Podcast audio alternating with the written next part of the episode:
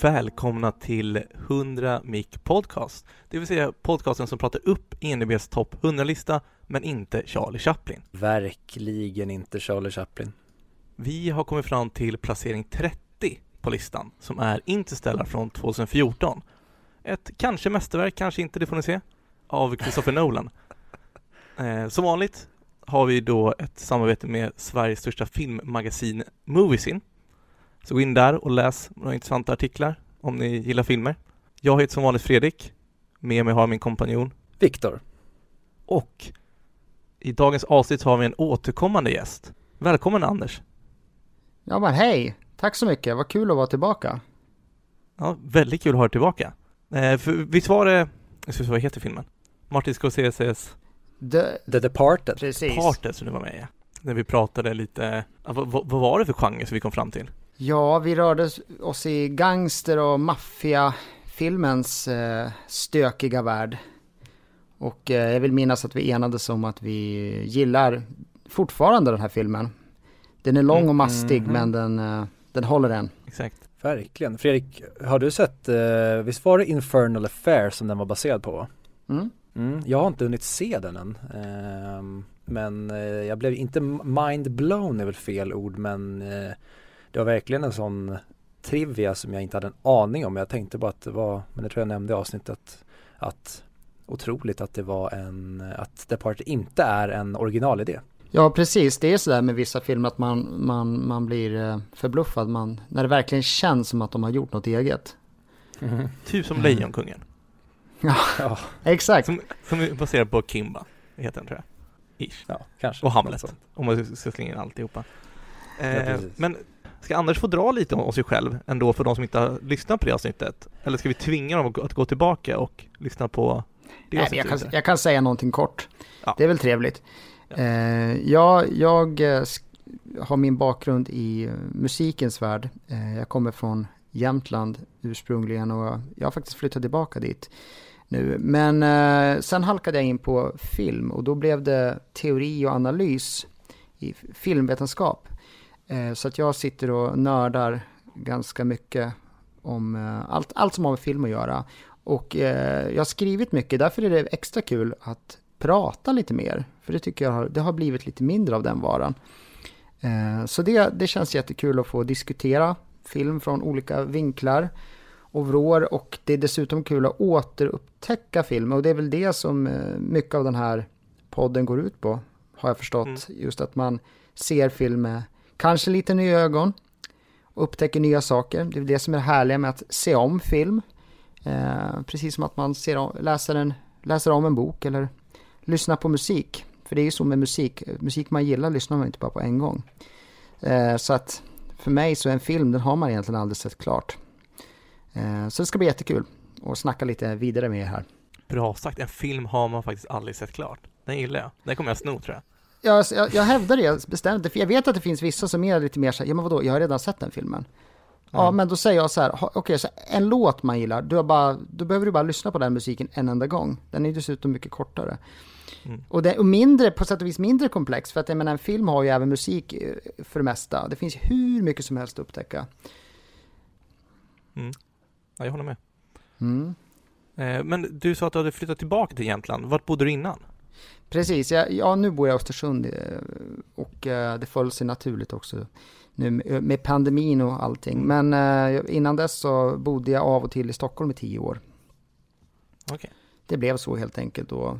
då eh, så att jag har väl omlokaliserat lite grann men det går ju att göra mycket ändå på distans. Jag börjar känna mer och mer. När jag var yngre så tänkte jag att jag kommer aldrig någonsin inte vilja bo i Stockholm. Nu är jag från Stockholm också, Ja, Stockholmsområdet. Men ju äldre jag blir, ju mer så ser jag framför mig en skön stuga någonstans bort från människor och liv och bara kunna ta det lugnt.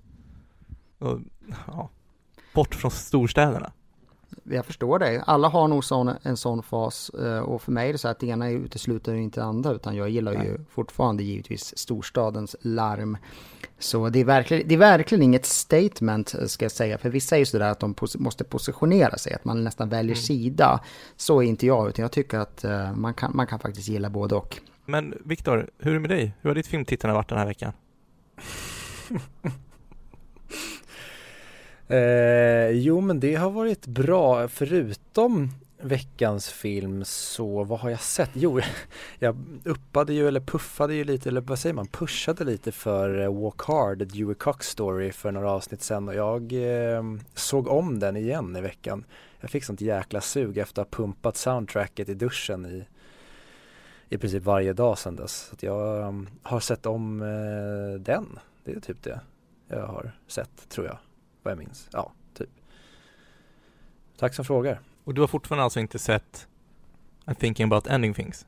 Som vi nämnde senast. Nej, jag vill ju se den med min eh, kära flickvän men varje gång jag föreslår den så säger hon nej jag är inte i mode för det där. Då känner jag att alright, då håller vi på den. Jag tror man aldrig kommer vara i mood för den filmen. Nej och det är det jag försöker säga till henne att det här är, det kommer ju vara förmodligen en jobbig film och det är ingen munter film som, så som jag förstår det och då, då får vi bara sätta oss och se den och kanske bli i bästa fall överkörda. Mm. Ja den är, den är, den är mastig, det är den. Ja. Mm. Men eh, jag tänkte nästan att vi direkt kliver på och börjar eh, prata om, precis som förra gången du var med så kör vi mm. lite kanske regissörssnack och liknande filmer-snack, precis som filmen vi ska prata om idag. Så tycker vi hoppar rakt in och pratar om Christopher Nolan. Ja, denna, detta enigma höll jag på att säga. Det är intressant att tänka sig vad som, vad som rör sig i hans eh, kreativa sinne. Mm -hmm. Han har ju några titlar nu eh, under bältet och han har väl eh, jag vet inte hur det är med er, men jag såg eh, faktiskt eh, Tenet ganska nyligen. Den hade ju premiär i, eh, med buller och bång i höstas. En av de få mm. filmer som gick upp nu under pandemin, sådär på, på stort. Eh, och, så jag har den ganska färskt i minne. och då slog det mig att han har väl egentligen bara gjort, om man ska hårdra det, så det är ju en, en sorts filmer. Eh, det är i alla fall ett ord som jag tycker sammanfattar honom, det är mindfuck. Att man ofta blir, håller ni med om det? Att man, det är ofta filmer som får en att bli lite, vänta nu, exakt vad var det som hände där? Att man behöver tänka till och kanske se om den ett antal gånger. Eh, så var det i alla fall med Tenet.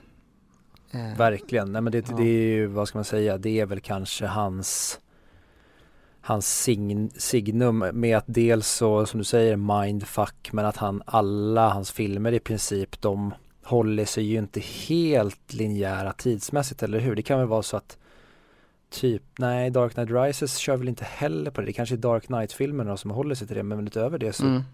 vill jag minnas att alla hoppar väldigt mycket i tid. Ja men precis, man skulle väl nästan kunna göra så att man, om man undantar hans superhjälte eh, spår, för det har han ju ägnat sig mer och mer åt.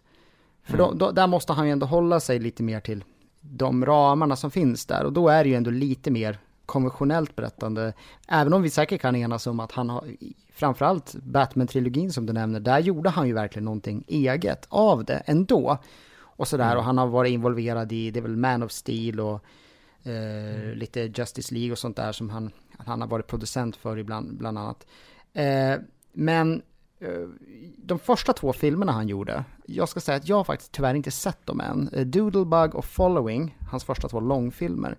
Men det, det, när jag upptäckte honom, eller vad man ska säga, det var i och med Memento. Och jag tror att i alla fall här i Sverige så var det väl i och med den som de flesta började prata om honom och att uh, hans namn började nämnas som en intressant filmskapare. Jag tror det var så internationellt också. Den, Eh, det var länge sedan jag såg det, men det, är den här, han är någon slags utredare va, den här Guy Pearce, om det var någon försäkringsperson eller någonting sånt. Han vaknar upp och så vet han inte riktigt vad som har hänt och så utspelar sig filmen, ja, i baklänges ordning, eller hur man nu ska beskriva det.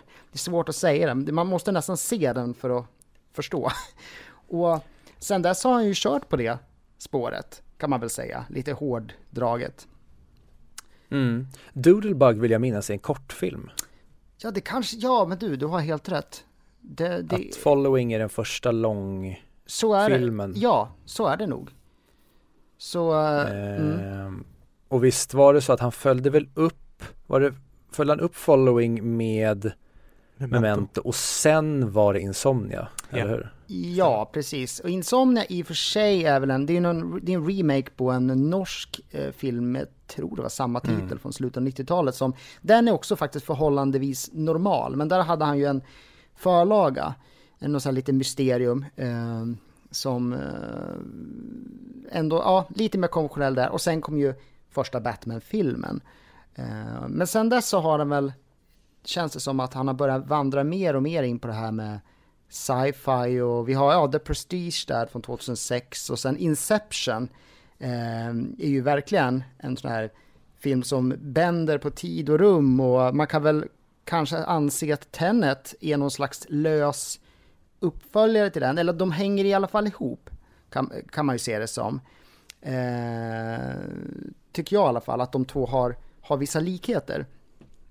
Absolut, och det, det är en grej som jag verkligen hoppas att Nolan fortsätter göra, att han mm. nu säger att han har en, en liknande idé som Tenet och Inception där han leker med de här koncepten men han kanske kommer på en ytterligare en tredje nisch då, så att det fortfarande är inom den här, vad säger man, spion-heist filmsvärlden där det blir lite som, vad ska man säga, science fiction på riktigt James Bond. Eh, som man ändå gör i både Inception och Tenet. Jag hoppas att han hittar eh, på någon liknande story och något liknande koncept och utforskar det med en, eh, en tredje film och det kanske kan bli något slags eget filmuniversum. Ja, nästan som en liten trilogi där, lös trilogi menar du? Som, mm. Mm. Ja, det blir väldigt spännande att se vad han ska hitta på härnäst. Eh, mm. Även om Tenet var väl, som jag har förstått av snacket och sådär med fans, så verkar det som att den blev lite, att det var lite mättat sådär, att folk tyckte om den, men att det ändå var lite, lite besvikelse. Att det inte var total sådär eh, super eh, hype som det brukar vara. Eller, var, eller hypen var ju enorm innan förstås. Men mm. delar ni ja, var... den bilden?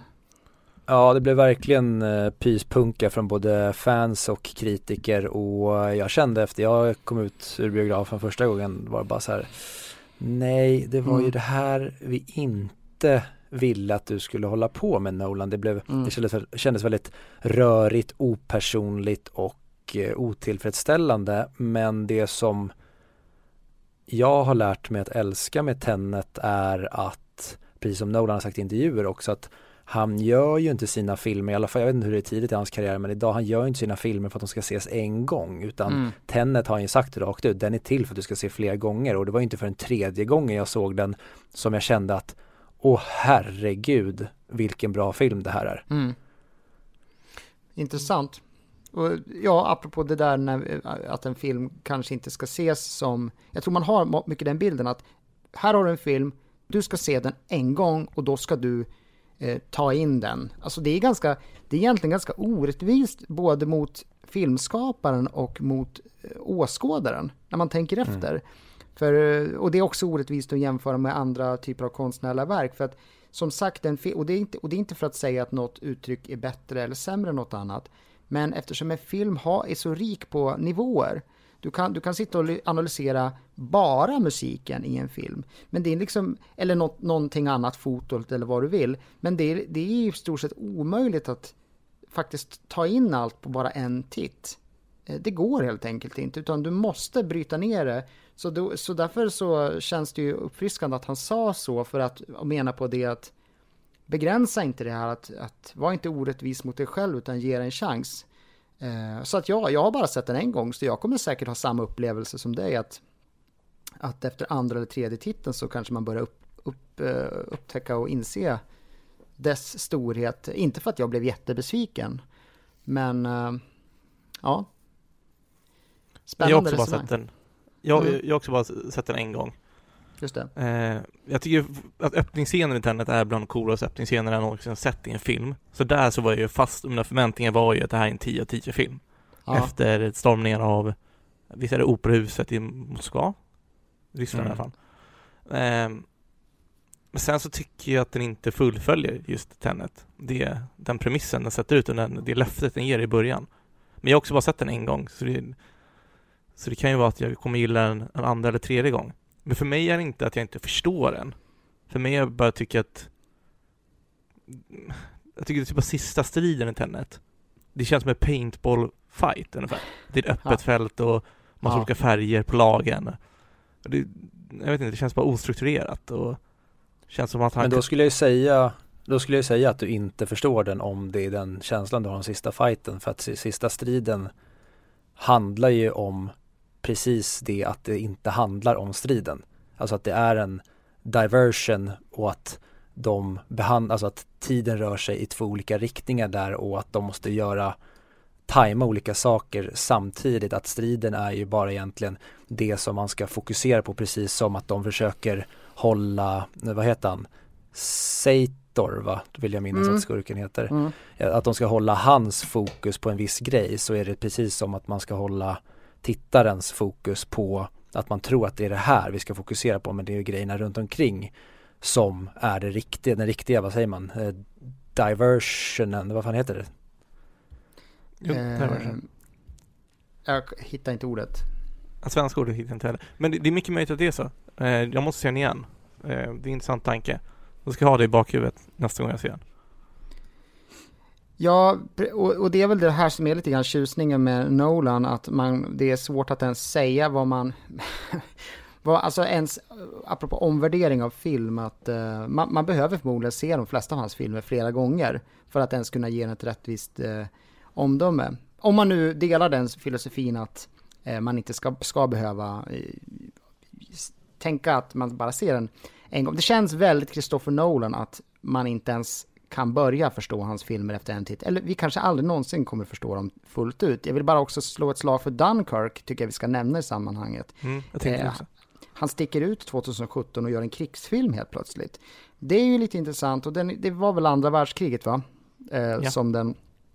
Och den, den har ju också, eh, även den har väl, eh, säga, tre olika parallella perspektiv eller vad man ska säga. Som den då Mm. växla mellan. Och det är ganska lite dialog. Så även den, även med en krigsfilm så lyckas han ju göra eh, någonting eget. Eh, så att, men, men jag håller med om att jag ser gärna mer i den här stilens spion, lite spion, det är lite sci-fi, men, men som ni är inne på så, ja, finns det ju en risk, tror jag i alla fall, att kanske blir han för komplicerad för sitt eget bästa om han jag vet inte, det kanske finns någon liten gräns nu som är nådd. Om man tänker att Tenet är liksom, den är rätt komplex. Kanske skulle man vilja se någonting som är lite mindre, eh, ja, jag vet inte, jag hittar inte orden, men jag tror ni förstår vad jag menar. Lite mindre Ett steg Kaufman. tillbaka. Ja, men eh, det blir spännande i alla fall. Han får överraska oss med, så får vi se vad, någonting blir det och det lär säkert vara avancerat på, no, på något plan. Men eh, gärna sci-fi för min del i och för sig. Apropå, Jag håller med. Jag, jag känner att eh, jag, jag tycker jättemycket om Dunkirk men jag gillar när Nolan är i science fiction för det är där jag tycker att han är som bäst. mm, Alltså alla, eh, även Memento, den, den är ju egentligen, vad ska man säga, inom citationstecken verklighetstrogen men leker med väldigt intressanta koncept. Men jag gillar när han går utanför våra ramar eller han håller sig som, ta typ ja men ta Inception då, eller Interstellar också, att vi börjar i vår värld och sen så därifrån så expanderar vi ut i någonting som är liksom en, en uttöjd verklighet. Det där tycker jag han är som allra bäst. ja, jag håller Ja. med. Jag håller abs- absolut med. Ehm, det, jag kommer att tänka på, har ni sett Transcendence? Från, eh, Sam, Mm. från 2014, jag tror faktiskt att han var involverad i den på något sätt. Ja, han, eh, han var med och producerade, det ju Wally Pfister, hans, eh, innan Hoyte van Hoytema, hans eh, trogna fotograf som Ja. eh, skulle ge sig på och regissera och det gick ju sådär. Ja, Den var det helt blir, okej tycker jag. Tycker inte du det Viktor?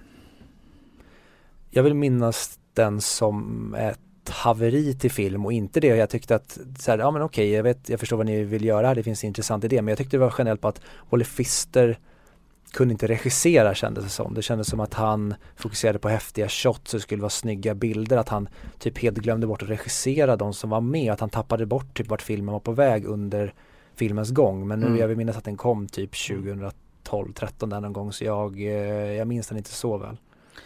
Ja, Mm. jag tror faktiskt att den kom, jag ser den här, den, den kom samma år ironiskt nog som Interstellar och den blev väl fullständigt överskuggad av den, om man säger så. Och Christopher Nolan måste, jag tycker han, han, han har sådana höga toppar så att om han är involverad i någonting som blir mindre lyckat så må det väl vara hänt. Och här känns det som att det kanske inte riktigt var, här, som du säger, det var inte riktigt hans fel heller, utan det kanske var i regin det brast. Men eh, eh, apropå det du sa där, Viktor, om eh, att ta sin början i verkligheten. Så, så när, när vi tänker på sci-fi så slår det mig att man kan väl dela in det i kanske ja, två eller kanske tre olika kategorier. Och jag är helt med på just den här varianten av sci-fi. Är, ligger mig väldigt varmt om hjärtat när man utgår från det, det vi vet idag. Alltså väldigt mycket vetenskap alltså. Och sen bara expanderar man som en slags vision. Tänk om, för de flesta filmer utspelar ju sig i någon form av dystopisk framtid. Eh, någon slags framtidsvision. Som ändå känns som att det här skulle faktiskt kunna hända. Mm. Eh, och då blir det den där kittlingen. Att man, visst, det är ju otroliga saker som händer och sådär va. Men det är inte, det är inte helt sådär att man känner att det här, det här är helt orimligt. Det är det som är kittlingen eh, också. Sen har vi ju skräck sci-fi. Som vi ju också gillar förstås, aliens och de här. Som är lite mer Mm. åt det otroliga hållet. Eh, men, men det är ju också kul. Eh, och sen, sen slår det mig, eh, har ni sett Contact från eh, 97? Nej. Nej, Den, må, ja, men den måste ni se. Den, är, den vill jag faktiskt se. Jag tror ni kommer gilla den. Eh, Ja, jag har hört att det ska vara som en slags själslig prequel till Interstellar. Det skulle jag definitivt eh, hålla med om. Eh, och det var därför jag ville nämna den också. För om man, om man ser Inception och Tenet som varandras lite grann kusiner Mm. så skulle jag definitivt vilja koppla Interstellar som vi ska prata mer om här sen till just Contact för den har flera beröringspunkter. Eh, det är Jodie Foster som har huvudrollen. Och vem är hennes sidekick om inte Matthew McConaughey? Mhm. Till- Så det, det är ju lite kul. Och den är ju väldigt så här vetenskaps... Eh, nörderi, rymdforskning. Nu vill jag bara säga det att jag är alltså inte naturvetare, tyvärr. Så jag, jag, och det här, jag säger verkligen det, tyvärr. För att de här filmerna skulle man ju egentligen behöva vara typ astrofysiker eller någonting för att verkligen kunna ta till sig. Jag kan tänka mig sådana som jobbar med det och forskar inom det. För dem är det en högtidsstund. För den, den handlar ju om eh, jakten på utomjordiskt liv. Och så sitter de vid en sån här enorm, ja vad heter det, så här teleskop, alltså eh, sådana som, det, det, det är ju på riktigt folk som jobbar med det. Att söka CETI, CETI-programmet. Eh, och eh, ja, men jag ska inte säga för mycket. Se den. Och så sen så kul att se, höra vad ni tycker sen i relation till Interstellar. Ja, för just Contact, det var ju en film som när Interstellar kom så var det, det den som kom på tal att ja men eh, vissa tyckte att Contact gjorde den här typen av utforskning bättre än vad Interstellar gjorde. Eh, men att även Matthew McConaughey kopplingar och då var det att ja men då måste jag ju se den här. Men sen hade det blivit som en liten pärla som jag bara har sparat och sparat Mm. på och varje gång jag ska playa den så vet jag att, det är, att den har lång speltid som har gjort att jag är så här, Mm. nej men jag måste vara i rätt mode för jag vill verkligen att den här pärlan ska träffa mig rätt och jag vill verkligen kunna ägna den här tiden åt bara den här. Mm. Det är väldigt mäktigt att du säger det tycker jag, för det visar ju på en oerhörd respekt för filmmediet. Att du, du, du, du anser inte att moment, att det har inte liksom infunnit sig en värdig stund än för att kunna njuta av filmen. Du vill inte bara sitta och, nu lägger jag orden i din mun, men jag tycker jag känner igen mig där. Man vill inte bara sitta och beta av den så att säga, för den, är, den känns för bra för det. Och, eh, så då blir det att man, man ser den aldrig, eller det tar lång tid innan man tar sig den tiden. Med vissa, Verkligen. Nej, du, du har helt rätt och det det är verkligen så jag behandlar många filmer. Det kan vara både en blessing och ett curse. Ja. För precis som med Contact, då blir det att istället för att man kanske borde ha sett den då för ja, men, sju år sedan eller vad det blir nu sedan Interstellar kom. Ja men då har det inte hänt Mm. men samtidigt den finns ju kvar så den, det är ju verkligen en pärla som man någon gång kommer att se. mm. Och det är kanske någonting med den här podcasten att många av de här filmerna skulle jag dels aldrig sett men även så har det vissa som har känts när man väl ska se om dem inför avsnitten att de blir påtvingade en. Mm. Men då har det även känts när man väl har playat den så känns det inte påtvingat längre utan det är mest tanken på att starta den som känns påtvingad. Jag tror du sätter säkert fingret på vad många lyssnare känner. Jag är helt övertygad om Mm. det. Just den grejen som du beskrev där. För vi- vi- visst är Contact-filmen baserad på novellen Contact? Eh, exakt, och där har vi en till intressant parallell till Interstellar. Ja, nej, fortsätt, jag avbryter. Eh, som, som Carl Sagan har skrivit. Läs Mm. det här. Och eh, Exakt. Carl Sagan är jag stort fan av. Han är väl, för där kan ju du, vi- visst är det så att han, ja, vad är han inte inom det här fältet, att han har, ja, inom, inom allt som har med rymdforskning att göra så är han ju en av de här riktigt stora, om jag har förstått det rätt. Och Mm. en till, jag, jag läste på lite också och har förstått så här i efterhand att eh, en annan legend som heter Kip Thorne, som är en eh, astrofysiker bland annat, han, han, ja, han var ju polare då med bland annat Carl Sagan och Stephen Hawking och andra tunga namn. Och eh, Kip Thorne, han eh, hade ju då, jag tror det var han, han hade någonting med det där att göra att han, när Carl Sagan skrev den där boken som sen då blev Contact, så är det bara kul att lämna att Kip Thorne, han är alltså exekutiv producent för Interstellar och har varit eh, konsult för den. Så man kan se här ett samband att båda de här filmerna, det är inte, verk, det är inte så att de bara har kokat ihop någonting för att det ska vara spektakulärt eller som man kan tänka sig i och för sig. Eh, utan det här är, de har varit väldigt måna i båda de här filmerna att det ska vara grundat i vetenskap. Alltså som man tar avstamp i. Sen har de ju såklart skapat, det är ju fortfarande fiktion. Men, men eh, för mig gör ju det, ett, skänker det ett lager av tyngd. För, för skillnaden är väl att, eh, för här läste jag, eh, vi inte ställer, och jag antar det är samma för, för Contact, att guidelinesen är att ingenting får ske som bryter mot de fysiska lagarna som vi har i universum, som vi vet om nu. Och alla de här eh, spekulationerna eller det där kreativa, alltså, oh, tänk om det kan bli så här. Allt det måste alltid komma ifrån den vetskapen vi känner till.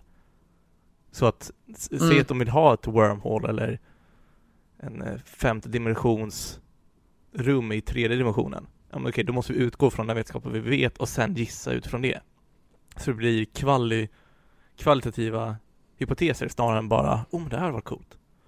Jag tänker det var samma sak med Precis. Contact. Mm. Eh, ja, att, det- att det var så när de gjorde den.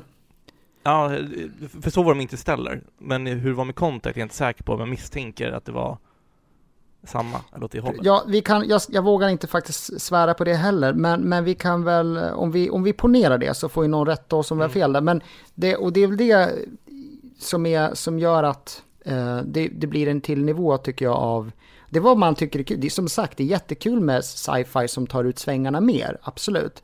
Men det är väl det som genren i stort eh, ofta handlar om. Att, och det är därför också tacksamt att man har en framtid. De flesta sci-fi-filmer utspelar sig i någon slags fram- framtid. Inte riktigt alla, men de flesta. Att det blir en slags hypotes. Tänk om det blir så här. Och så utgår man, har man byggt upp ett scenario. Eh, så eh, det, det gör ju att man, ja, eh, den här Arrival som kom för några år sedan också. Eh, Den var ju ett lystmäte för så här, språkvetare och lingvistiker. Den handlar, fokuserar ju istället mycket på språk och kommunikation. När de ska försöka kommunicera med de här rymdvarelserna som de mötte. Mm. Den tycker jag var otrolig film, men den Mm. lyckades, om man får uttrycka mig, fucka ur lite på hur, Mm. alltså hur det gick till. Det känns verkligen som att vi gick från punkt 1 till punkt 353. Som bara, vänta nu. Okej, så nu kan hon alltså resa i tiden, eller ja, det Mm. blev lite för stort hopp där tycker jag. Men det är en otrolig film fortfarande. Mm. Ja, verkligen. Ja, och tillbaka till eh, Kip Thorne som du sa att han är med och är ex exekutiv har lite eh, afasi i munnen känner jag. Eh, att han var exekutiv producent på Interstellar. Han var alltså med och var ju vad säger man, när Christopher Nolan skrev manuset till, eller när han och John, Jonathan skrev manuset till Interstellar så var det hela tiden att de kom med sina idéer till Kip och sa det så här, det här Mm. vill jag göra. Mm. Och då sa Kip, ja men okej, men baserat på vad vi vet så kan du inte göra det här. Och då sa han, men jag vill det här. Det. Så att då, då var han väldigt, no, eller ja, Kip väldigt noggrann med att så här, nej, om du vill hålla den här verklighetstrogen eller utifrån det som vi känner till, Mm. då får du inte göra det här. Så att filmen är ju väldigt styrd utifrån den forskningen och vad säger man, the edge av Mm. eh, forskningen dit man hade kommit 2014. Och sen kommer jag även komma in på det under filmen men även att Interstellar var ju med och, vad säger man, gav ett språng i forskningen kring men framförallt svarta hål med den, säger man, animationen. Mm. Ja, de, de utvecklade ett nytt hålet. software program där de kunde mata in han Kips eh, ekvationer för att kunna framställa det här svarta hålet. Ja, det, det, det här är väldigt revolutionerande. Und, Ja. under, underbart. Det, det gör ju bara att det blir, det blir ju, ja, det gör att det bör bli starkare, tycker jag. Exakt. Och- Så de, de, Ja, de utgick är ju från vetenskapen Mm. och sen så putsar de ju svarta hålet lite för, för det ser, ser snyggt ut på skärmen. Mm. Men i princip så ser det ut så i verkligheten. Och sen kan vi ju se bara, eh, det var väl här om året som, ja, då fångade man ju en bild. Den första bilden på, på eh, ett svart hår, Mm. hår, hål. Eh, så att, jag menar, och som du säger, nu är det ju 6-7 år sedan. Och sen dess har de ju säkert gjort stora framsteg inom den här forskningen.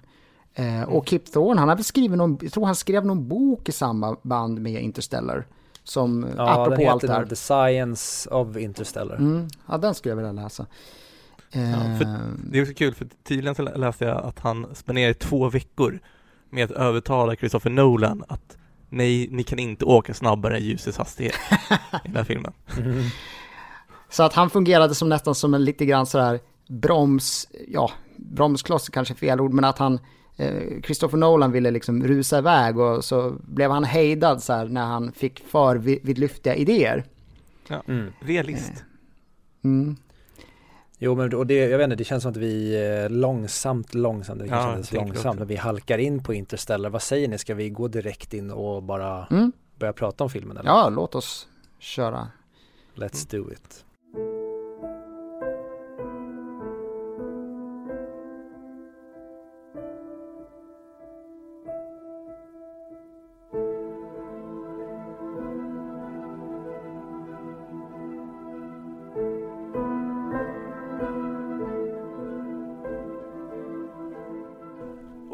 Då var vi äntligen framme vid veckans film som vi ändå har berört kan man säga än så länge. Men er som inte minns, eller er som spolar fram direkt hit, så är ju det Interstellar som vi ska prata om. Från 2014. Christopher Nolans sci-fi drama adventure. Jag har nästan känt mig, kanske inte som ett barn på julafton, jag har känt mig nästan lite så här stressad och haft lite ångest över att nu är den här dagen här. Lite Mm. som du och jag Fredrik pratade om när vi drog igång den här podden med varannat. Ja, tänk när vi kommer upp på listan när det är dags för filmer som Interstellar. Och det är, ja vad ska man säga, vi behöver kanske inte hålla oss till någon slags, vad tycker vi om filmen till senare för jag tror du och jag har avslöjat flera gånger under poddens gång vad vi tycker om den här filmen. I alla fall inför den här titeln. För det här är ju mer placeringen som jag tror jag kommer vara intressant. Men alltså, för mig, alltså, som du säger att vi redan bockar av den här, det är ungefär som att det är ett VM i fotboll så åker de alla bästa lagen ut i kvartsfinalen. Ja, hur roligt VM kommer vi fortsätta kolla på då? Mm. Fortfarande okej lag, men de bästa är ju ute nu. Eh, Men eh, som en fråga till er, hur många Mm. gånger har ni sett den här? För jag antar att ni alla har sett den här flertal gånger innan idag. Eh, ja, jag tänkte på det här när jag såg om den då här, häromdagen. Så jag tror faktiskt att jag har bara sett den, eh, jag såg den på bio när den kom. Eh, 2014. Men eh, ja, jag vet inte. Det, jag tror att jag är nog den av oss som har sett den i så fall kanske minst antal gånger. Eh, för Mm. jag kommer inte ihåg om jag har sett den något mer. Så det, det var ju ett tag sedan. Eh, Jag hoppar in där Viktor innan du svarar. Kör hårt. Jag ihåg, jag såg den här under poddens gång. För jag, jag var på bio i augusti, när vi trodde att corona skulle försvinna, eh, och såg den på Sign, v- nej, IMAX såg jag det i. Jaha, visar de den igen? Ja, de visade en massa Nolan-filmer och då köpte vi biljetter till Interstellar. Okej. Jag och några kompisar åkte, åkte och tittade på den på IMAX. Mm. Och det var ju typ den bästa upplevelsen jag någonsin upplevt i hela mitt liv. Det var fantastiskt. Eh, och jag kommer ihåg när jag såg den första gången på bio och läste om den efter så var det många kritiker som sa ja ah, men nu har Nolan fått uh, hybris, han har fått, för mycket frihet nu efter han lyckats med Batman och så vidare. Mm. Och jag förstod, och jag fattade verkligen inte vad de sa när de tyckte att han har fått hybris och gått för långt med den här filmen. Men eh, mm. ja, vi kommer komma in mer på varför jag inte tycker så. Eh, int ja, intressant att, att man ansåg det, för då eh, Sen dess har de ju, ja, apropå Tenet och det, så framstår ju, det, det, så kände jag, jag vill bara flika in med att Interstellar mm. i all sin mest komplexa form känns ändå oerhört eh, konventionell i jämförelse. Om mm. vi nu pratar om mindfuck. Mm -hmm. Så var det uppfriskande att bara se, ja men en förhållandevis liksom normalt berättad film. Mm. Eh, om man jämf jämförelsevis så kanske de där eventuellt griniga kritikerna får anledning att omvärdera sin syn. Det finns en, en anime, en tecknad serie på Netflix just nu som är baserad på spel som jag brukar gamea och spelar ibland med data som heter Dota. Mm. Eh, och då pratade med några kompisar och vad, vad de tyckte om den serien. Så, som också spelar. Och det är så kul, för jag tyckte att den var, den var bra, men mina förväntningar var typ noll. Jag hade verkligen inga förväntningar alls. Eh, och till han så sa jag det, han var jättebra, bla bla. Och han tyckte inte alls den var bra. Men en annan person som hade samma förväntningar som mig tyckte om serien. Mm. Och jag tänker att det verkligen är så med alla filmer som man tittar på, framförallt första gången, att allt beror på förväntningarna. Så om de här mm. kritikerna hade förväntningar på att Nolan ska göra det han alltid gör, så satt de bara där, men så här har jag inte alls förväntat mig. Det här matchar inte min bild på vad den här filmen skulle vara. Och därför ja. så tycker de var dålig, men sen när de ser om den en andra eller tredje gång, då tror jag att de kommer, att de ändrar sig, eller kommer ändra sig. Som som i Tenet eventuellt. Ja, Tenet ja. kanske blir en sån film som om 5-10 år kommer att hyllas som ett mästerverk. Vem vet? Du då Viktor? Ja. Håller med till 100% och jag är själv ett väldigt stort, vad säger man, offer för den själv. Alltså, vad säger man? Förväntningar är ju det värsta man kan ha. Det vet man ju, det har ju inte bara med film att göra. Men när man har höga förväntningar på någonting då är det upplagt för att man ska bli besviken. Och jag vet hur många filmer som helst där jag gått in med inställningen att det här kommer vara det bästa jag sett. Och så blir man jättebesviken och sen så låter man det svalna och så ser man om samma film ett tag efter och då är den precis det som den egentligen var minus ens enorma förväntningar som bara sabbade allting. Hypen inför vissa filmer gör att det nästan, det nästan förtar lite grann av upplevelsen. Att det har pratats för mycket om det.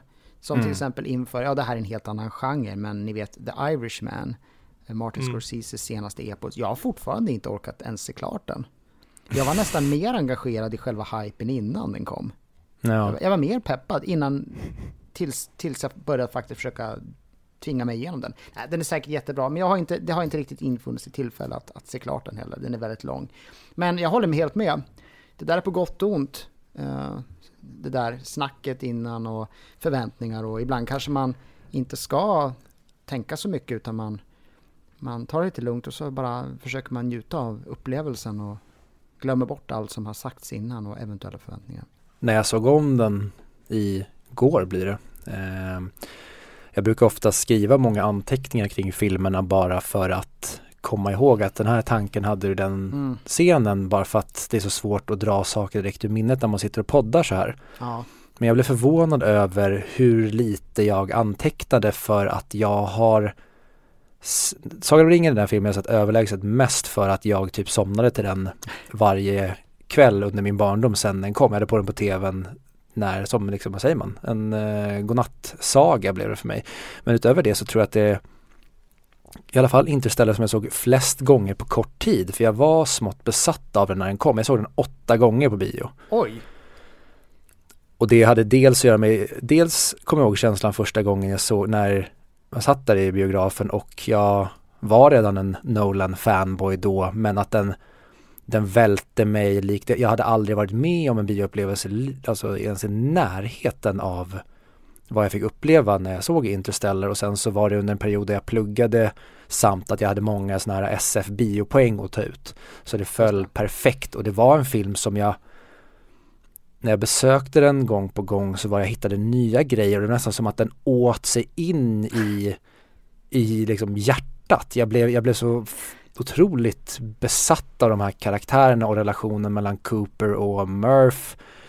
Eh, men sen så är det nu några år efter där den har inte försvunnit från mig men jag har inte sett den lika mycket som jag gjorde i början. Mm. Men ändå så satt den så jäkla klockrent nu när jag såg den kände jag och det vad säger man, man, eh, man, man, man ser ens, man ser sitt eget beteende i sina föräldrar. Det här med att jag vet varför jag är som jag är. Det är på grund av att jag är produkten av de här två personerna. Det är nästan så att så mycket av min eh, filmromans har kommit från eh, mycket av den här filmen.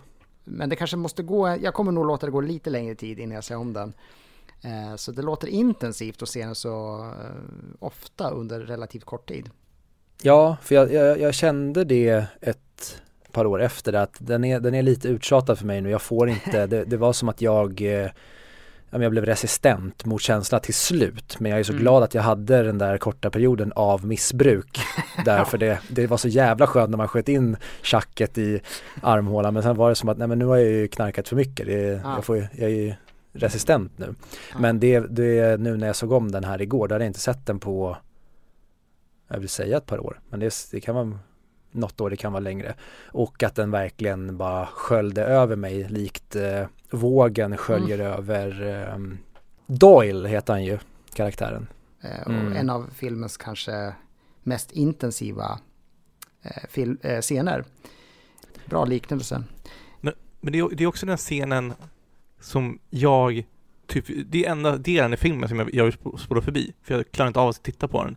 Likt Oj, hur man okay. inte klarar av, jag, jag, jag vet inte Anders om du har sett The Office med Michael Scott och gänget? Ja, ja. För de, de har ju sån typ av humor som man bara sitter och mår dåligt när man tittar på den. Så, ja. så känner jag med den scenen. Okay. Jag mår bara dåligt över besluten de tar och vad de gör och konsekvenserna de får.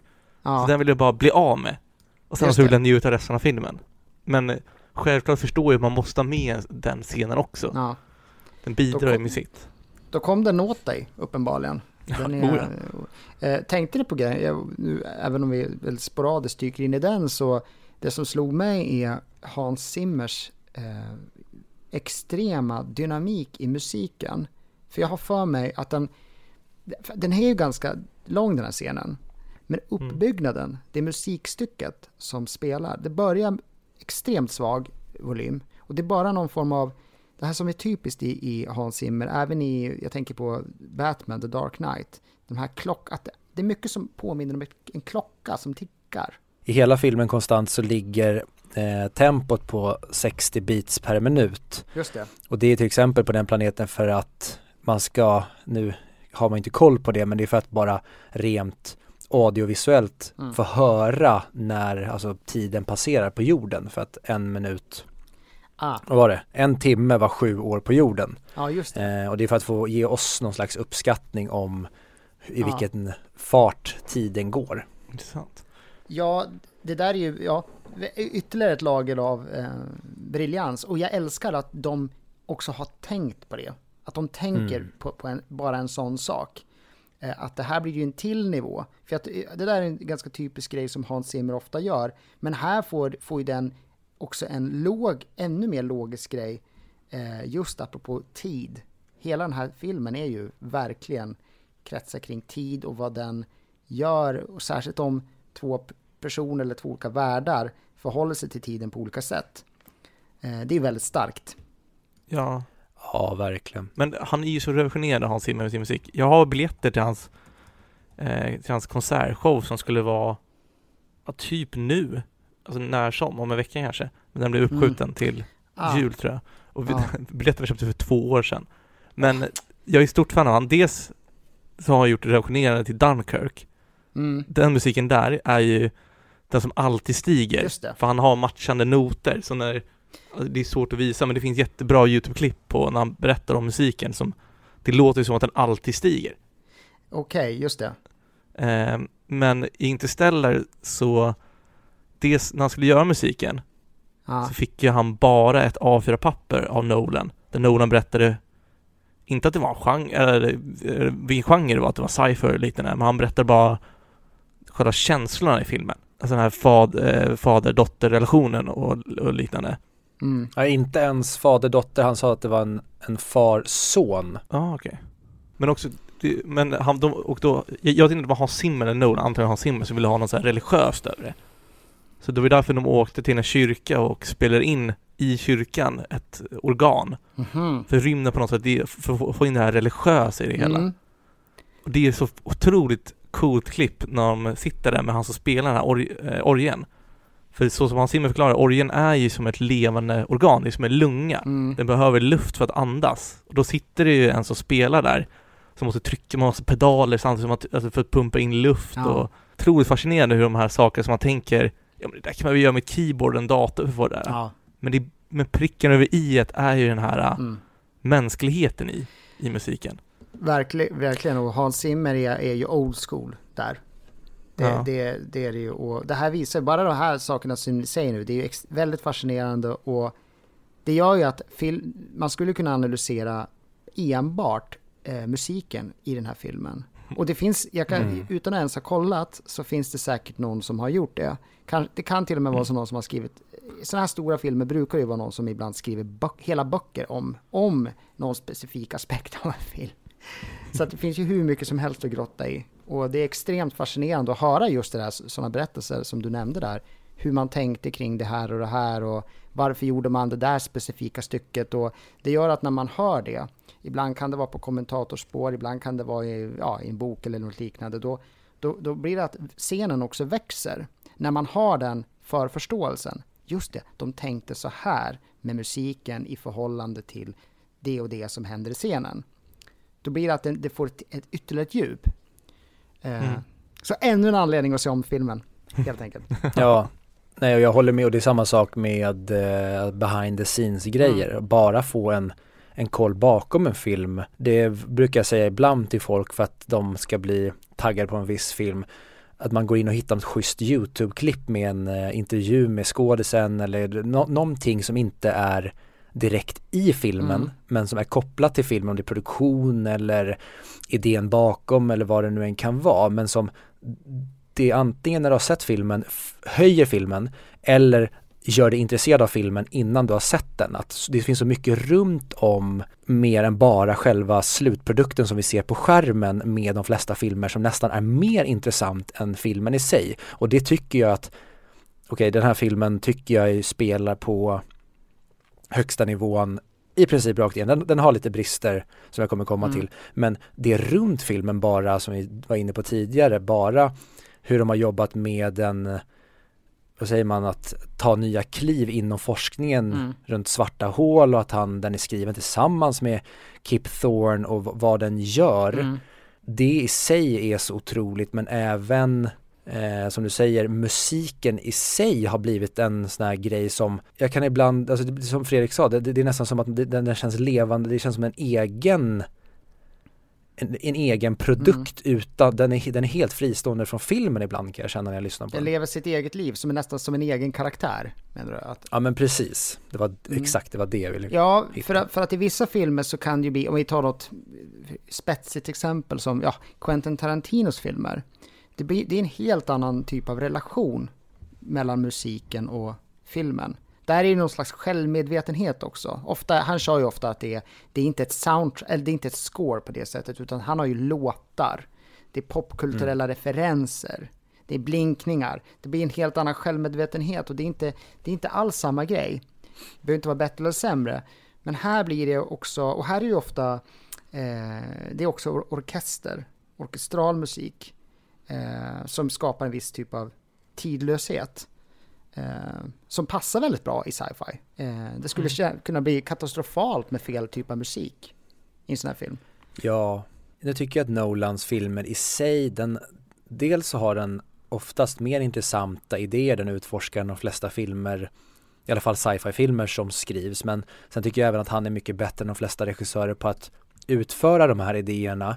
Men sen så är hans filmer också oftast snyggare än de flesta filmer i den här genren och att de har nästan alltid bättre musik. Mm. Att han slår nästan alla på fingrarna på alla olika små kategorier inom bara den här, inom sin genre. Mm. Men, ja exakt, han tänker på helheten på, det, på, på ett helt annat sätt. Mm. Men det där med klassisk, eller orkestermusik i sci-fi, Mm. undrar om det antingen beror på att, alltså bästa och, och tidigaste sci-fi-filmen, eh, 21 A Space Odyssey, Mm. att de kör med klassisk musik. Eller om det är att rymden är så pass stor Mm. och att, det här är enligt mig nu, så pass stor och mäktig. Och så det är därför den musiken som också är väldigt mäktig, samtidigt som är, musiken väldigt emotionell, klassisk musik, orkestermusik skulle jag säga. Medan rymden är väldigt kall. Ja. Så det blir bra komplement Mm. till det. Så, så är det nog och eh, sen är det också hur den är skriven, viss typ av det är svårt att beskriva, eh, känner jag själv. Det är svårt att prata om musik ibland, hur man ska... Men bästa sättet kan vara, som, som ni var inne på här tidigare, att, att snarare prata om en känsla. Och, Mm. men, men det, är också, det, det kan vara att det är vissa typ av, som man brukar säga, dissonanta tongångar. Alltså att det ibland kan det vara eh, en viss typ av melodier, alltså att det, det ska framhäva det här utomjordiska. Det låter- väldigt så här luddigt att ens prata om, men ibland så lyckas de väldigt bra eh, med det. Så att man får den här känslan av att man ändå är i rymden. Eh, och sen, sen eh, just klassisk, alltså eh, orkestermusik blir ju på något sätt, ja, tidlöst. Det, det har ju varit så i film, genom hela filmhistorien att det återkommer man ofta till i stora Hollywoodfilmer. När man tänker efter är det ganska intressant att man fortfarande gör på det sättet. När allt annat är så high-tech och modernt. Så när man spelar in filmmusik så då tar man ofta till den här orkestern. Eller även, det kan även vara andra organiska element som du säger, man kanske tar en orgel eller någonting annat. Men det är sällan man hör ett renodlat synt-score. Det kan ske som i, ja men jag tänker på Blade, eller jag ska inte säga för mycket, jag, jag har inte sett eh, nya Blade, Blade Runner, men, Oh. men Då har du något att se fram emot. jag, in, jag inser det nu. Eh, Det är nästan så att jag skäms faktiskt. Nej, men jag vill bara säga att vissa, ibland är det ju som en grej att man verkligen gör att okej, nu ska vi ha syntar, att det ska vara en, och den överdriver man nästan det så att det blir, det blir en helt annan typ av känsla. Eh, Men eh, de flesta klassiska sci-fi-filmer är ju inte så att säga moderna ljudbilder på det sättet, Eh, utan det är ju ofta det här mer klassiska då, eh, som man återkommer till. Mm. Mm. Men jag tänker, för den här filmen har inte den klassiska Nolan-starten väl? Nej. Den här börjar ju väldigt lugnt, Mm. metodiskt. Mm. Det har inte det här, ah, ja nu är det en heis på där alla klär sig till jokrar eller Nej. Ryssland. Inception kommer jag inte ihåg hur den börjar. Den börjar väl att han eh, ligger på stranden va? Nej men börjar inte den att han är, är inte lite action där? Att han ska göra heis på han den gamla? Jo, men de, då han ligger på stranden, Mm. poliserna plockar in honom och så säger, sitter ju Sato där och är gammal och sen så misslyckas Mm. han med heisten och det är väl så vi startar. Ja men för, ja, för det är också det här klassiska Nolan har jag för mig. Lite heist, Mm. ett action. Ja men det har du helt rätt i. Jag kan inte Mm. komma på någon annan av dem, vad säger man, de mer eh, bombastiska Nolan-filmerna som börjar så här lugnt. Nej. Och det som jag glömde bort till, fram till slutet, och jag alltid glömt bort när jag tittar på den här filmen, det han måste ju ha tagit inspiration av Band of Brothers och kört sina Talking Heads. Det är möjligt. Eh, att den börjar med, med Ellen Burstyn och, och de, de berättar Mm. som i dåtid. Att man förstår att okej, nu är de gamla och nu berättar de hur, hur det här eh, tedde sig när de var yngre. Vad tycker ni om det? Jag ogillar det starkt. Jag tycker det är den, den sämsta delen med filmen, de här eh, Mhm. dokumentära bitarna. Jag, jag förstår vad han vill göra. Det är ju även riktiga bilder från den här Dust Bowl eh, krisen som var där det var en riktig, ett, ett, ett område som blev jag kommer inte ihåg exakt hur det ligger till men att det var just det som de berättar om att det var så mycket damm och um, sandstormar att de fick duka borden upp och ner och det för att dammet hittade sig in överallt. Och jag förstår Mm. vad han vill göra med det där och berätta om den världen. Men jag hade tyckt att det var mycket bättre om vi sket i de bitarna och bara körde alltså noll dokumentärt i det. Ja, det är som du säger, han kanske ville ha en, att på något sätt fånga in det på en gång där, att man ska känna att det är förankrat i det här med någon slags miljöaspekt. Mm. Eh, och att det ska kännas... Eh, och det där, jag, jag har inte tänkt på så mycket om jag stör mig på det inte, men jag förstår hur du menar. Att du tycker man hade kunnat ah, skippa den biten och kom till skott direkt istället. Den är nog lång, lite så va. Ehm, men det slog mig faktiskt, och det, det tänker jag på nu mer än vad jag kanske tänkte på då, att i, i, i sådana här filmer att man tar in just miljöbiten är ju intressant. Kanske ännu mer relevant idag, att man alltså bakar in eh, ja, klimathot, alltså man får in sånt mer och mer i spelfilmer idag. Och här handlar ju premissen om just det att vi har, ja men mänskligheten har, har vi har, ja, som det brukar vara sådana här dystopier, vi har fuckat upp i någon form och vi kommer mm. gå under. Eh, och, men den börjar ju ändå som en mer, som, som ni säger, mer som ett lite mer lågmält drama egentligen. Och sen så snurrar det igång rejält. Det var någonting jag tänkte mer på nu när jag såg om den. Att vi har den aspekten. Att uh, här, är det väl, här är väl främst föda som det är brist på. Och mm. det är mm. där vi tar, oss, tar sin början i den här filmen. Ja, precis. Vi får reda på senare att just eh, de, kommer att kvävas, att syret kommer att ta slut. Mm. Men precis som du säger att den här, och det blir, alltså det ser vi under hela 10-talet, den här klimatgrejen, mm. man pratar om skurkar i mm. storfilmer så är det, bara kolla på Thanos i Marvel-universumet, han pratar om att man måste ta bort hälften av alla i, i universum för att man, ja men det är överbefolkat helt enkelt. Det har blivit väldigt mycket den här mm. fokus på det. Det gör även Nolan i Tenet där ja, de pratar det. om att de vill ändra dåtiden för att i framtiden så har man ja, men fuckat upp planeten. Ja. Och det tycker jag är en så jäkla bra start och drivkraft i den här filmen att vi inte bara det som du säger att det är dåligt med mat utan att vi även får reda på en bit in i filmen att ja, men din dotters generation kommer vara den första generationen som kvävs ihjäl mm. eller de, de sista som svälter är de första som ja. kvävs. Hyfsat mörkt.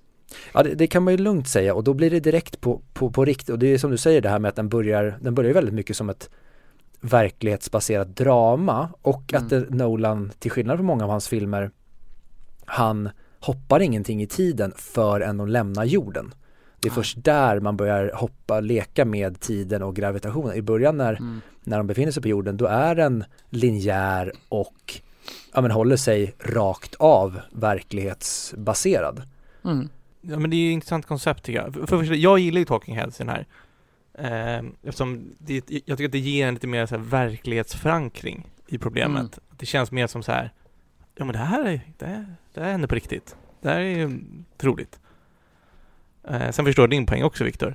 Det är kanske tecken på lathet eller liknande, men jag tycker Talking Headsen är väl hans experiment på att ha en voice-over som många filmer använder. Men det är också intressant det här att det är, som ni säger, det är den här blighten, heter den. Som jag antar är någon sorts ogräs. Står det mjöldagg va? Jag vet inte vad, vad det var för översättning. Eh, alltså som då äter upp växterna, eller grödorna, och då den andas ju nitrogen. Och det är på grund av den som de kommer kvävas, för den kommer ta över, ta bort maten och sen också kväva folket. Oerhört obehagligt när man tänker på det. Ja, men det är så skönt att de, de behöver inte förklara mer på vart det kommer ifrån och varför och så vidare, vad som har hänt. Det räcker med de små ledtrådar man får ja. om att det har varit ett krig om födan. NASA ja. vägrade bomba eh, personer som svälter. Ja, och det där gör ju som sagt egentligen, det kanske blir det mer i framtiden, alltså filmer behöver inte hitta på någon sån här ond skurk, utan det räcker att bara gå till mänskligheten själv. Det är vi som är skurkarna, alltså det är vi mm. som har det har bara blivit så här. Så här ser det ut. Ja, men den här utspelar sig, det är väl 50 år eller 30 år framåt i tiden. Jag var faktiskt tvungen att dra upp en, en, en sajt. Som tur är så har man ju Google, det finns ju allt man behöver. Internal Chronology of Interstellar, det, där man kan se då timelinen för allt som händer för att hänga med. Att då i slutet av 2030-talet, det är då som resource, eh, resource wars eh, börjar. Och så sen så står det prydligt då liksom vilka, hur eh, de här skeendena som leder till det här. Eh, och det blir ju att, en förankring där igen, att man kan tänka sig, ja, det här är ju faktiskt en tänkbar framtid. Eh, mörkt nog.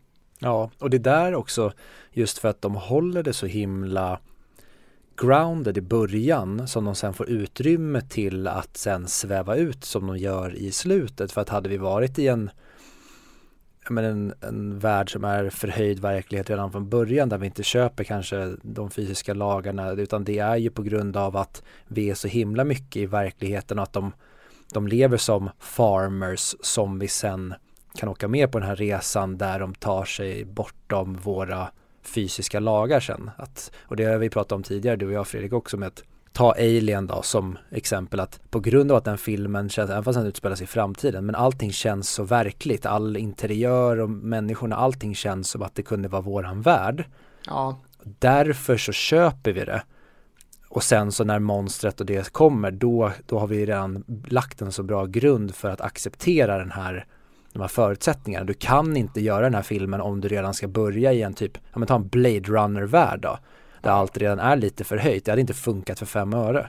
Eh, det är väldigt, väldigt bra poäng måste jag säga. För att det, det som du säger att, att man, man smygs in i den här, eh, att det blir trovärdigt på ett annat sätt. Och nu, nu, när du säger så tänker jag på det att tänk om den hade startat i en mer spektakulär början. Det, det hade liksom inte, då hade man kanske inte köpt det här konceptet på samma sätt. Eh, så väldigt bra poäng där. Och även att de, de lägger ju till på det i mötet när eh, Cooper är och träffar Murphs lärare. Vi för övrigt, jag tycker det är en av filmens svagaste scener. Jag, jag tycker den bara är exposition, exposition, jag kan inte prata idag. Exposition heter det. Eh, mm. och att de bara ska förklara massa grejer. Men jag gillar den detaljen med det här med när han blir förbannad över att de säger att månlandningen var propaganda. Där får vi ännu mer känslan av att här har vi en värld där man gått ännu längre bort från rymden. Vi har liksom mm. låtsats och vi har historierevisionerat till att ja, men vi var aldrig på månen och det gör att det, känslan blir ännu mer, det är nästan som att man ser honom i scenen tryckas ner i jorden och bara du ska vara bonde, vi har aldrig varit i rymden och därför blir det ännu häftigare sen när de faktiskt åker ut i rymden. Verkligen, jag hade faktiskt glömt bort det där, just den scenen. Det hade jag helt förträngt att det var så. Att i den här världen som vi ser i filmen så har man alltså då börjat förändra eh, historieskrivningen av olika skäl. Men Victor, kan du förklara lite mer varför du inte gillar den och att du, du tycker bara det är exposition? Vad exakt menar du med exposition? Jag är lite trött i huvudet. Alltså den, den, den jag, jag, tycker att scenen i sig, det, det, är inte så att den är onödig i filmen för vi får, vi får mycket information där. Men jag kan tycka att det blir lite töntigt att de ska, på den korta scenen så ska de få in det här med uh, useless, useless, vad fan jag kan inte prata idag, useless machines. Mm. Eh, och så säger han, ja ah, useless machines, eh, om vi hade haft sådana kvar då hade de hittat systern i min eh, mm. frus hjärna innan hon dog istället för efter. Att det blir, det är väldigt mycket sånt där med att så här, ja det, tyvärr Tom får inte gå, han kommer inte få gå på och bli ingenjör och Murph hon har slagits med sina klasskompisar, man får känna på hur Cooper är som person när han blir eh, direkt och det tycker jag också tyvärr är en av de sämsta scenerna just för Coopers karaktärsbyggnad när, när han helt plötsligt bara säger att ja det, tar, det är ett nummer för att avgöra min sons framtid men två nummer för att mäta ditt arsle säger han till rektorn. Och det tycker jag, så här, därför framstår han nästan som lite som en douchebag. Ja. Och sen så blir det den här med att läraren får förklara saker för Cooper om hur det ligger till. Att men han vet ju, alltså han, han själv, de säger det till och med att du är ju en ingenjör. Det kan jag också tycka är lite påprackat att så här eh, Cooper, you're an educated man och så säger han and an engineer. Att det, det är för mycket information och scenen tycker mm. jag är för styltig. Eh, men med det sagt så, jag har inget bättre förslag hur de skulle kunna presentera det här men jag tycker scenen i sig är lite för jag vet inte, jag, jag, jag är cringe i fel men jag, jag, får lite så här, ah, ah, det känns som att ni borde kunna lösa det här bättre eller eh, matat in den här informationen mer subtilt än att det är tre personer vid ett bord som bara sitter och kastar information för, på varandra. Mm. Nu kommer det återkomma, eller det återkommer i den här filmen väldigt mycket att man sitter och gör det och det är en av grejerna som många kritiserar Nolan väldigt mycket för. Just att han är kungen, eller motsatsen, han är som en elefant i en porslinsbutik där det kommer till exposition. Han är väldigt mycket mm. för att så här, karaktärer berättar för varandra hur saker ligger till. Jag mm. tycker inte att det är ett problem vanligtvis, men just i den där scenen så ja. tycker jag att det i en film som annars, eh, så här, det, det, finns några saker i, i, den här filmen som är nere på kanske så här 6 av 10 nivå när det kommer till om jag sätter ett betyg på det. Men sen tycker jag att det mesta av filmen är typ 12 av 10. Så att jag tycker att den slår över taket, eller slår hål i taket mesta del av filmen. Sen finns det några saker som slår lite, de är lite mediokra. Det kanske är att den här scenen är lite mer medioker då. Men mm. det kanske är för att resten av filmen spelar på sån hög nivå så att när den tar lite dippar så är det mm. inte att det är dåligt, det är bara inte lika briljant. det låter på dig som att du nästan skulle kunna tänka dig att skippa. Men säg så här, den där scenen du beskrev nu, jag vet exakt vilken du menar. Ärligt talat skulle ju filmen kunna funka ganska bra helt utan den. Om du tänker att du skippar den bara rakt av, skulle filmen ha kanske blivit lite effektivare på sätt och vis? Eller kanske lite bättre? Ja, det hade i alla fall inte... För jag, jag tänker så här, okej, okay, vi får veta... Behövde hur... vi den liksom? Men... Mm, nej, nu när du säger det. Jag, jag, tror, jag tror fan den hade kunnat strykas. Behöver man verkligen den informationen? Man hade kunnat haft någon mening kanske som hade kunnat klämt in den nödvändiga information som vi eventuellt behövde för handlingen. Mm. Två saker, typ så dels att det med månlandningen, inte det, tror ni inte att det kan vara regeringens sätt att gömma NASA? Jo. Det är det de, det, det, det, det, är det de vill berätta med den. Ja men det tar, de, det tar de upp senare ändå, för det säger han eh, att de inte får, att man, Cooper tror ju att NASA är nedlagt och då säger ju Dr. Brand att jo men ja. det är för att när folk svälter så kunde vi inte, eh, befolkningen skulle inte gå med på att vi finansierade NASA. Så där får vi den informationen senare och då tycker inte jag vi behöver veta innan att man tror att jag, gillar den delen med att det blir att man skriver om historien. Men om jag ska vara helt ärlig så tycker jag att det behövs inte. Mm. Det är ju, det är foreshadowing, det är ju snyggt sätt. Det är ju så här att koppla upp ledtrådar efter. Det är ju, det är ju sådana scener som får en så här att så här, ja ah, okej absolut, de bekräftar det sen. Men när man tittar om den, det är så här, ah, ja det var där som, okej, okay, ah, det är så här mm. det ligger till. De här pusselbitarna kan lägga ihop. Ett plus ett är lika med två. Och, och sen tror jag också mm. scenen är bra för Alltså det är så sjukt egentligen. Jag, jag slåss för någonting jag tycker kontra vad ni tycker. Egentligen så borde man säga vad tycker man vill, men jag måste ändå slåss för det här. Eh, jag gillar också scenen för att den, den bekräftar på något sätt varför Murphy får komma och jobba där. Och sen så, ja, jag vet inte, det här är tycken, jag tycker inte att det var för mycket information. Mm. Men jag förstår vad du menar, man hade kunnat spridit ut det när de var, när de kanske jagade drönaren, åh, oh, dad, you're Indian girl, ja, Ja. Jag vill bara säga det, jag är inte nödvändigtvis emot den, men jag förstår, jag, nu är jag lite mittemellan. Jag mm. menar bara, det slog, det slog mig också nu när, prat, när vi pratade om det, att ja, det är ju en avvägning och det, och det är ju som du Fredrik säger att visst, skulle den inte vara med, ja, då, kan, då kanske det skulle bli en obalans någon annanstans. Mm. Om man inte, alltså det är ju det där, den kanske, den kanske är motiverad, men men, men absolut, det är väl det här dilemmat med sådana här filmer. Och Nolan gillar ju, precis som Martin Scorsese som vi har nämnt tidigare, han gillar ju verkligen långa filmer. Mm. och trycka in mycket, men hellre för mycket än för lite eh, på, på något sätt. Och Nolan är ju en äkta autör på det sättet att han, alltså det, jag kan verkligen se framför mig att det sitter någon producent där och biter på naglarna och bara snälla, vi måste klippa bort det här. Den kan, alltså vi måste börja nu, så här, vi har fem timmar nu. Vi måste försöka halvera det här nu. Nej men alltså lite så va. Så att, ja. eh, men, men, eh, men som du Viktor säger också, det, när allt annat håller sån hög nivå, och, och som, särskilt som du som har sett den så himla många gånger, jämfört med mig i alla fall. Det, det är säkert då man börjar tänka med, ännu mer på sådana här saker, att ah, den där scenen känns lite segare och kanske nästan lite onödigt ärligt talat. Att man hittar de där små bitarna som gnager igen. Okej, men Anders, om du får välja ja. här nu, mm? med kniven mot strupen. Okej. Ska vi ha kvar den scenen eller inte? ja du, jag, jag, nej, jag vet inte om jag, är, om jag är ens värdig att säga. Jag har inte, jag har inte sett det tillräckligt mycket för att ens ha rätt. Våga klipp. Ha rätt, ha rätt Kill att your säga, darlings. Att, att, att ens ha mage att säga så. Eh, men, men, eh, nej, men då säger jag faktiskt, ha kvar den tills vidare med reservation för att jag mycket väl kanske kan, det där är en sån här typisk grej som jag känner att man kan börja störa sig på efter ett tag. För det, det var som du sa också, att det är en väldigt lång film, men jag brukar inte gilla långa filmer. Nej. Förutom när det kommer till Nolan, för Nolan är bäst. Men alltså, det känns som att den bara flyter på i början tycker jag. Ja. Mm. Eh, och det är ett tecken på en bra, en bra komponerad film, när man inte känner den där längden jämfört med andra filmer där man verkligen skruvar på sig. Uh, och mm. så extremt lång är den ju inte. Okej, okay, den är lång. den är lång. Jag tar tillbaka, den, den, är, den är lång, det är den. Men den känns inte så lång. Det var därför jag hade någon slags minne av, men vänta nu, den är väl inte mycket längre än två, två och en kvart eller två och tjugo och sånt där. Uh, vad säger du Viktor om längden?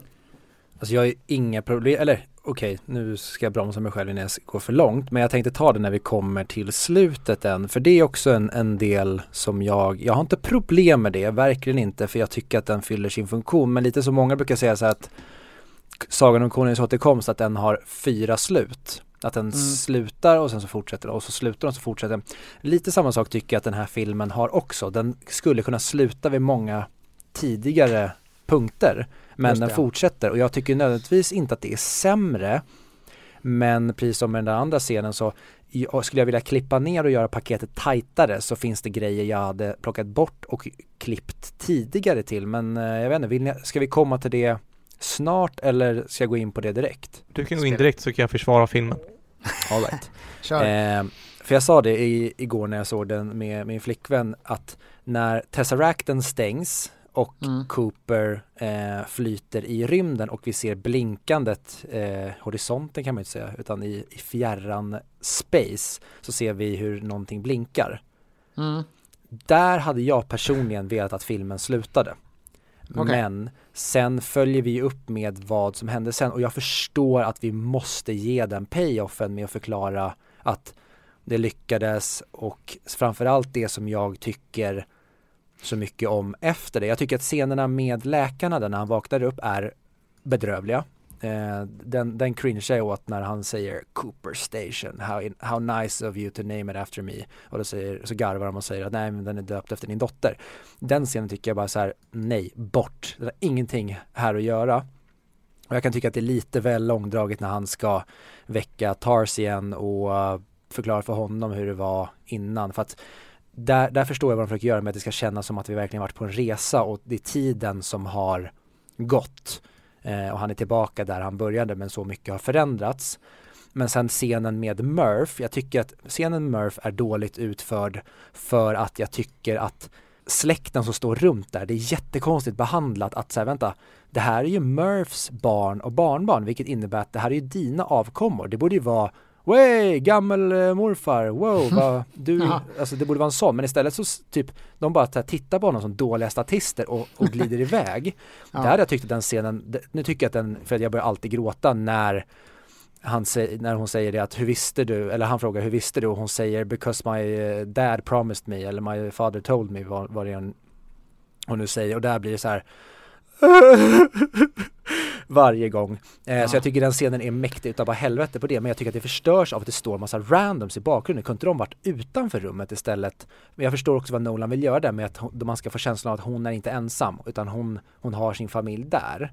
Eh, så de, de delarna tycker jag att de hade kuttat bort och sen tycker jag att alltså det sista när han ska sätta han, och också konstigt varför skäl han ett rymdskepp? Han borde ju, han är ju fucking Cooper. Han är ju snubben mm. som har se till att ni flyger. Om han säger så här, ursäkta jag skulle vilja ha ett rymdskepp och åka till till Brand, då borde han få göra det. Det är lite konstigt att han stjäl ett. Men jag tycker ja. det är så jävla mäktigt när man får, när um, Ellen Burstyn kör monologen i slutet och förklarar om liksom in the light of our new sun och det slutet när hon tar av sig hjälmen och det är ju hur jävla mäktigt som helst.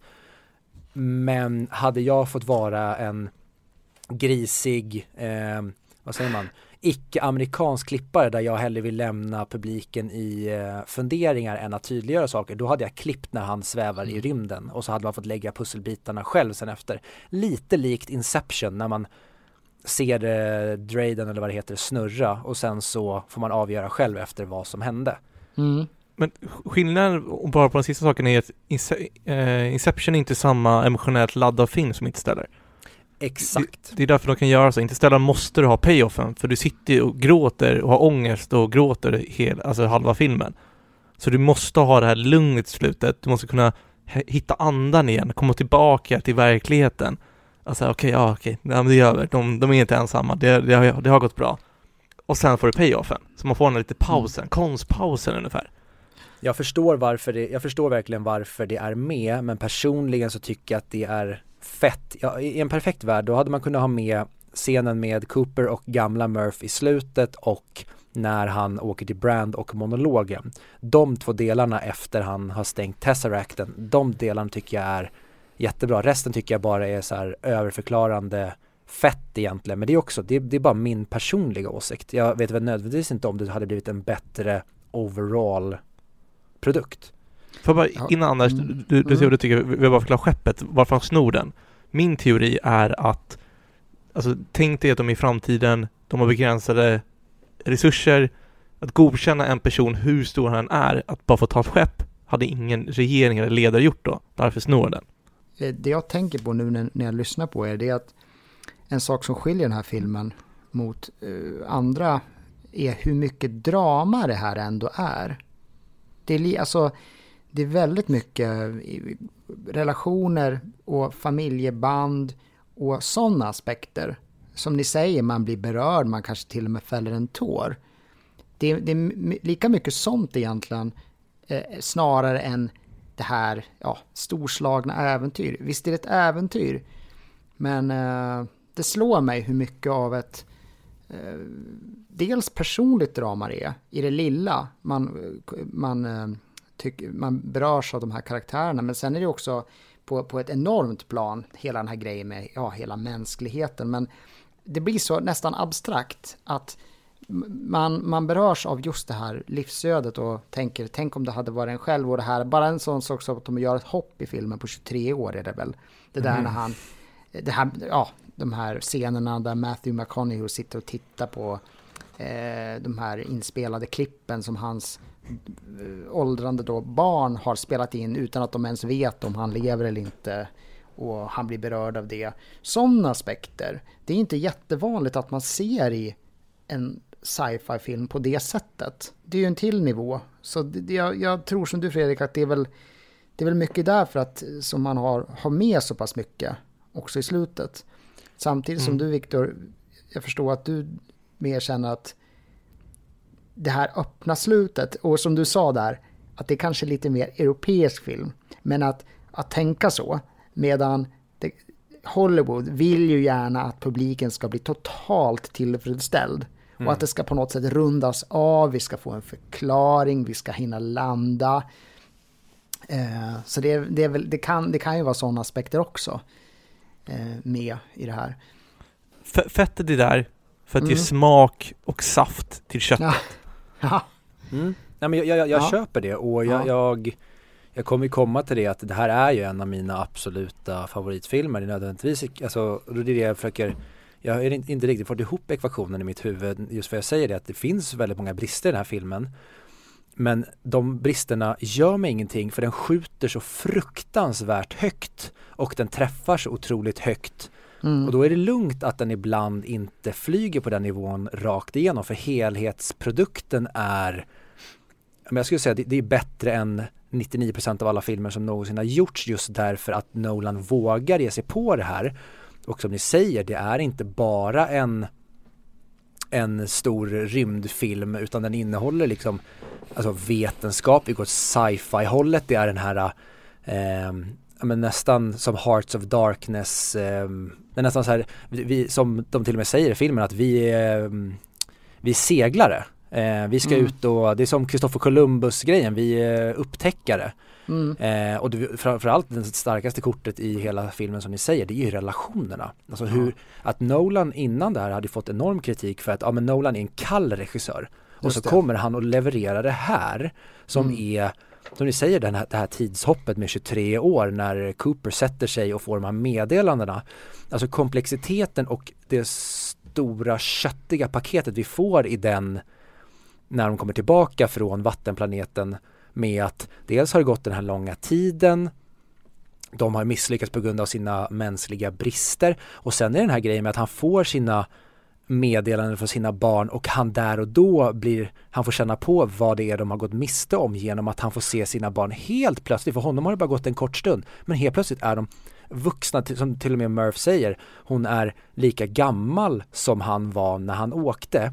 Och sen bakar man in det här med att det blir nästan som ett, en, religiös aspekt i det hela med att som Jesse, eller nej Jesse heter inte, eh, Tom, att han pratar med Cooper eller de här videobanden nästan som att han går till hans grav. Det är här de nästan ber till pappa som spöke. Ja. Och sen så får man ändå se de här tragedierna som händer Tom i sina meddelanden att hans barn dör och Grandpa died och att de är begravda. Men det känns ändå som att så länge han ber till Coopers spöke så är han fortfarande, han, han har kvar sin religion, det finns någonting för honom att greppa, kvar, eller greppa tag i. Men sen får vi se när han då säger att, ja men eh, Lois säger att jag måste låta dig gå. Och sen efter det när han låtit honom gå, då ser vi hans riktiga förfall där att han, det, det, det lurar en alkoholism i bakgrunden, han vägrar låta sin familj få hjälp för att han är så envis med att de ska bo kvar på farmen. Det blir hela det här att samtidigt som den är så otroligt vetenskapsbaserad den här filmen så går den väldigt mycket över i det här med som Dr. Brand också säger att love är irrationellt, vi kan inte ta på det och de går, mm. de går väldigt mycket åt det här trohållet precis som ja, gamla Dr. Brand senior att han säger det, det här med när han säger eh, dikten med att do not go gentle into a good night. Han är ju själv en religiöst övertygad man får vi veta sen när vi får reda på att hans ekvation, att han har vetat att den inte funkar i flera år utan han är ju bara som en dogmatisk, radikal, religiös gubbe som bara så här Det här är vår tro, det är det vi ska göra, rädda mänskligheten. Att man, man överger vetenskapen samtidigt som man håller kvar i den under filmen. Det blir så mycket annat än grundat i vetenskap och det tycker ja. jag också är en av filmens absoluta styrkor.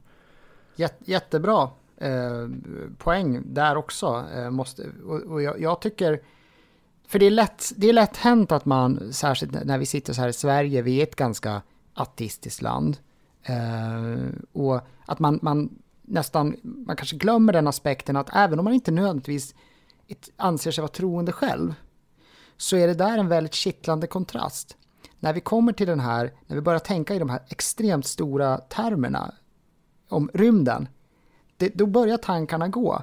Vem vet vad som finns där ute? Och då är det ju mm. alldeles utmärkt att kittla med det här religiösa som kommer in där på något sätt och att man börjar kanske ifrågasätta saker och ting. Man kanske ifrågasätter vetenskapens premisser och att det ena behöver inte utesluta det andra, men att man, man leker med de här tankarna och att, som du också nämner, att ironiskt nog kanske det blir att man tar sig friheter med, som här, mänskligheten och framtidens öde i sina händer. Att man mer och mer börjar likna någon slags gud. Att mm. fatta sådana stora beslut, eller inte ta besluten, vilket gör då att man eh, de, de här världarna på något sätt korsas vare sig man vill det eller ej. Eh, och att man kan också leka med sån eh, symbolik. Eh, och det kanske gör att sci-fi-filmer som just är leker med det här, alltså sagor på sätt och vis och hur det kan tänkas vara att det, det blir en nivå till, som du säger, eh, och att det ena behöver inte utesluta det andra. Ännu mer knyta an med det att när vetenskapen i filmen bokstavligt talat tar slut, där de säger mm. vi, vi, har inte tillräckligt mycket data Nej. längre. Nej men då tar vi till tron som när, Brand, när de ska bestämma om de ska åka till Dr. Mans planet eller till eh, vad heter han, Wolf Edmunds planet. Mm. Då mm. börjar liksom vetenskapskvinnan eh, Dr. Brand, hon börjar motivera sitt val med att ja men jag dras till en person som är, förmodligen är död. Mm. Eh, var finns socialnyttan i det? Att, där, bör, där går man ju upp till det här religiösa övernaturliga och, där, det, och det tror jag många, jag vill minnas att många kritiserade det där. Men okay. för mig är det bara extra fint att där går ju Nolan full mänsklighet. Där det är så här, oh my god vad skönt att när vi söker ettor och nollor och ekvationer som löser sig allting och det är så fint att de går till det mänskliga här när de känner att mm. de är så jävla långt ifrån att lyckas. Ja, verkligen. Jag hade skrivit ner och var beredd att försvara kärlek och, ja. och love-grejen. för jag kommer ihåg att folk kritiserar för det. Och jag tycker att men, och det är också tänkt på nu när jag sitter och försvarar den här filmen, för jag har typ Alien, om inte den filmen, har jag kritiserat i samma stuk som många kanske kritiserar den här. Att det beror, typ allting beror på hur man vrider och vänder på det. Mm. Man kan ju argumentera för att det är ett dumt beslut de tar eller att, ja men Love är ju gjort och töntig grej, varför ska det vara kraften?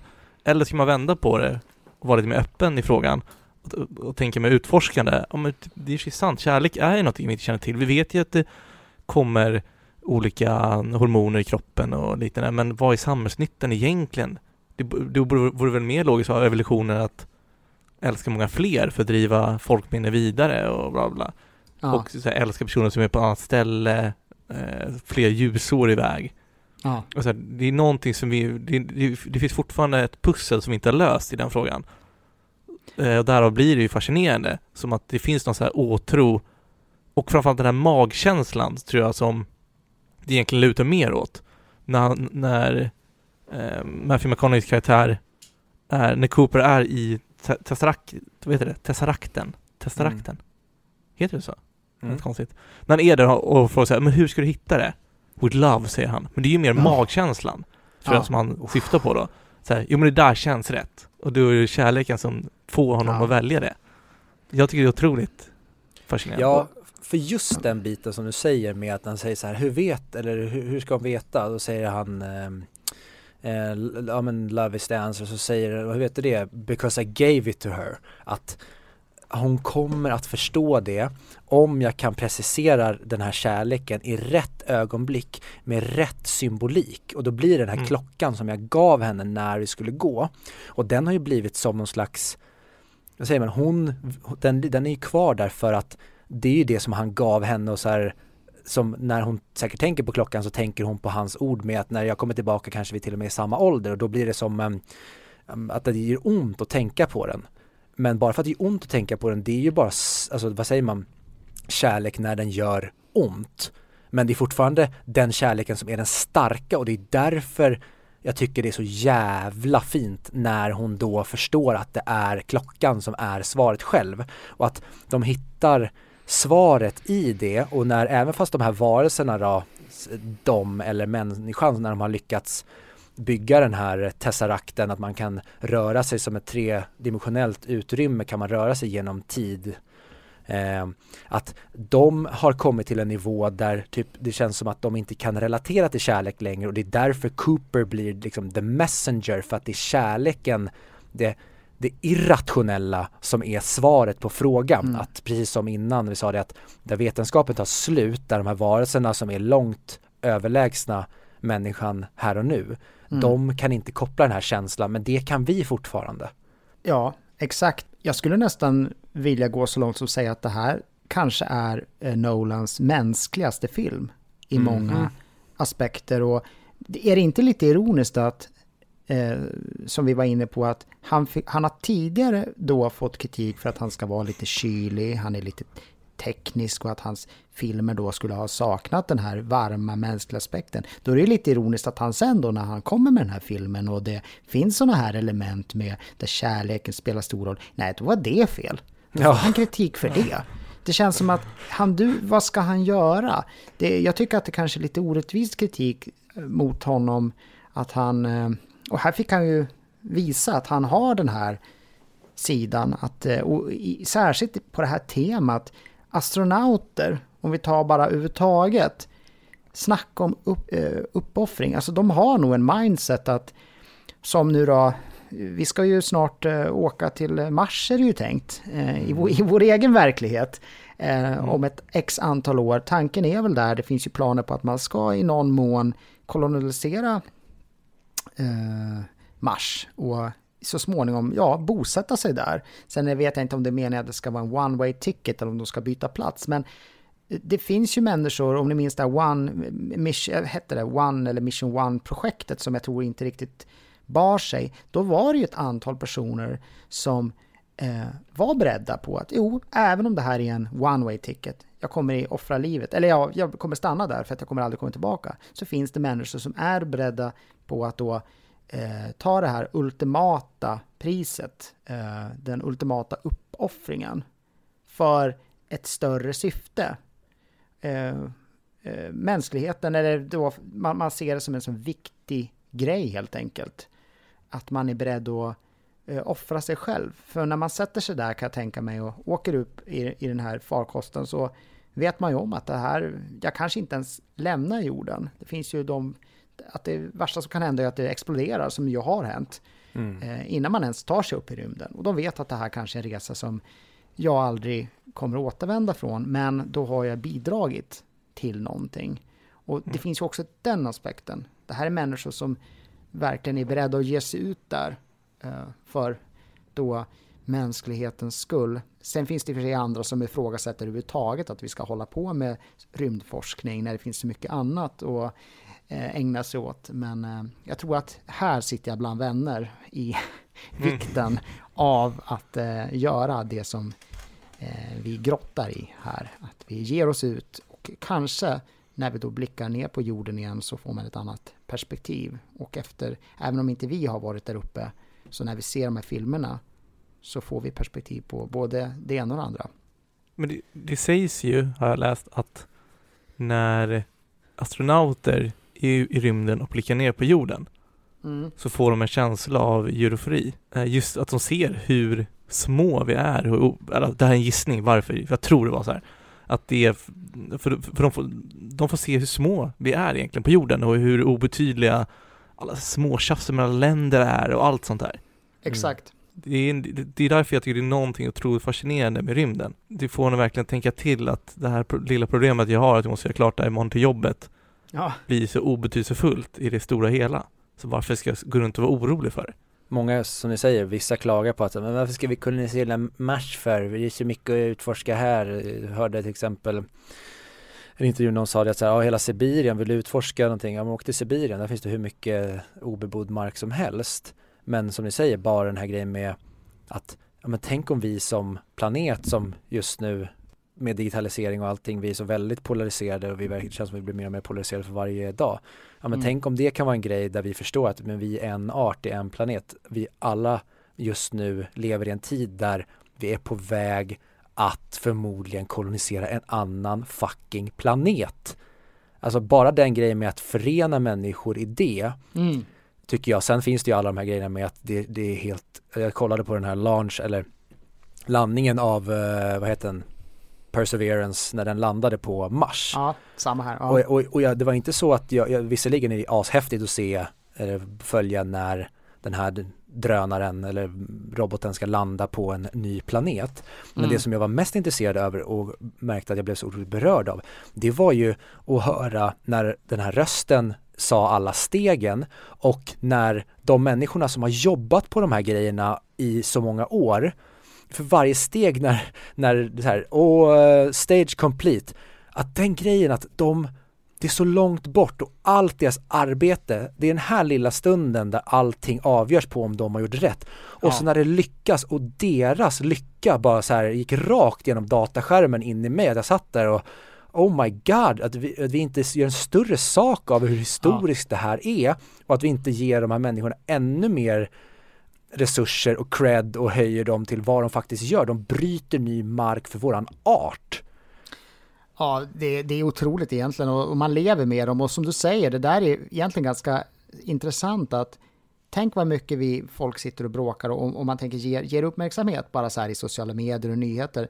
Om den här, de, bara de här sakerna du nämner, absolut, det får uppmärksamhet. Visst, det blir en nyhet.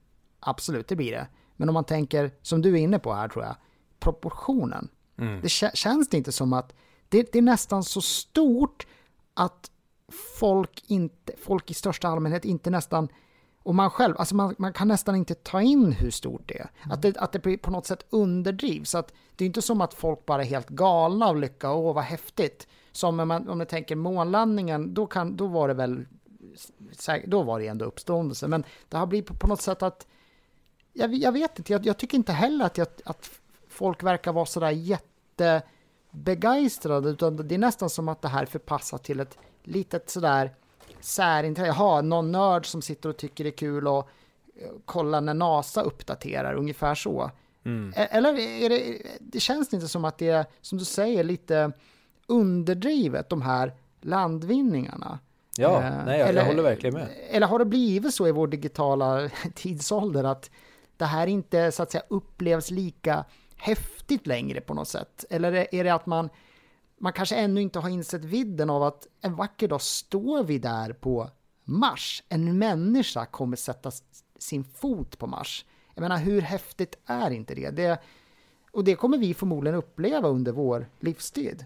Ja, det är så otroligt häftigt. Och, och som, du, eh, som du sa Fredrik, det här med att, att när, när astronauterna åker ut i, utanför rymden, hur, hur små och obetydliga vi är. Som du säger också Anders, det här med sociala medier, vi, vi håller på och och gnabbas och tjafsar om massa obetydligt jävla skit. Ja. Istället för att vi kollar på saker, här, men ställ dig utanför din situation och titta in på den så kommer den vara jävligt fjantig. Om fler människor kunde göra det, sen så här, ja alla får vara intresserade och tycka det de tycker är viktigt. Men om vi på något sätt skulle kunna försöka göra som astronauterna och liksom titta, till, titta eller bara ta ett steg metaperspektiv utifrån den grejen vi är så otroligt upprörda över så kommer den förmodligen inte vara lika betydelsefull som många vill hävda utan det känns som att folk bara just nu är så vilsna i, återigen till den här med tron, folk är så vilsna att man vill bara ha någonting att känna för. Sen skiter jag i vad det är, men det är någonting att kravla sig fast vid och då blir det den här polariseringen istället för att vi ja, men känner någonting och enas över att vi just nu håller på att kolonisera en ny planet. Nu, precis, och det är en bra poäng för att jag, jag, jag vill inte signalera här att så här, ni, ja, ni andra som inte är superintresserade av rymden, de, de borde vara det eller ni ska veta hut. Det är inte riktigt det jag menar, utan det är precis, jag tyckte du fångade in det här väldigt bra, utan man kan se det som att eh, det kanske är så ironiskt nog att i takt med att vi blir mer och mer sekulariserade och, och vi, vi, är så himla realistiska och vi, vi ska inte tro på någonting och så vidare. Så blir det, man märker det som du säger, folk har ändå det här behovet att på något sätt lägerelden, man har någonting att samlas kring. Mm. Och varför inte då samlas kring, det här kanske blir vår nya eh, kyrka att, att liksom enas kring, för det här kommer vi ha gemensamt och det kommer bli extremt spännande att se här om ett x antal år hur, hur, hur det här kommer att tacklas. För ingen har ju ensamrätt till Mars, utan jag tror det finns någon slags uppgörelse där att, jag menar Kina har väl säkert också sina planer och det där kommer ju bli väldigt, väldigt intressant och att eh, mänskligheten kanske kan enas bättre på Mars än vad vi kan göra här på jorden. Mm. Så det du säger ja. Anders är att folk som inte har intresse för, för rymden, de borde fan ta sig i kragen. Nej, Ja, precis. Ta i kragen och, och, ni ska leva i det här eh, dygnet runt. Nej då. Nej, men det, jag tyckte poängen var bra där att det ger en, eh, även om man inte är astronaut själv, att leva genom dem lite grann, att se eh, sådana här filmer och att eh, följa NASAs arbete, det kan ju göra att man någon gång ibland stannar upp och tänker, men vänta nu, vad är det vi sitter här och bråkar om? För det, är det någonting som görs nu så jäklar vad det bråkas. Hela mm. tiden känns det ja. som. Eh, det kanske bara det märks mer i, i sociala medier och sånt där. Men, men det är som, som vi säger här att eh, det kanske skulle kunna hjälpa folk att ta det lite lugnt.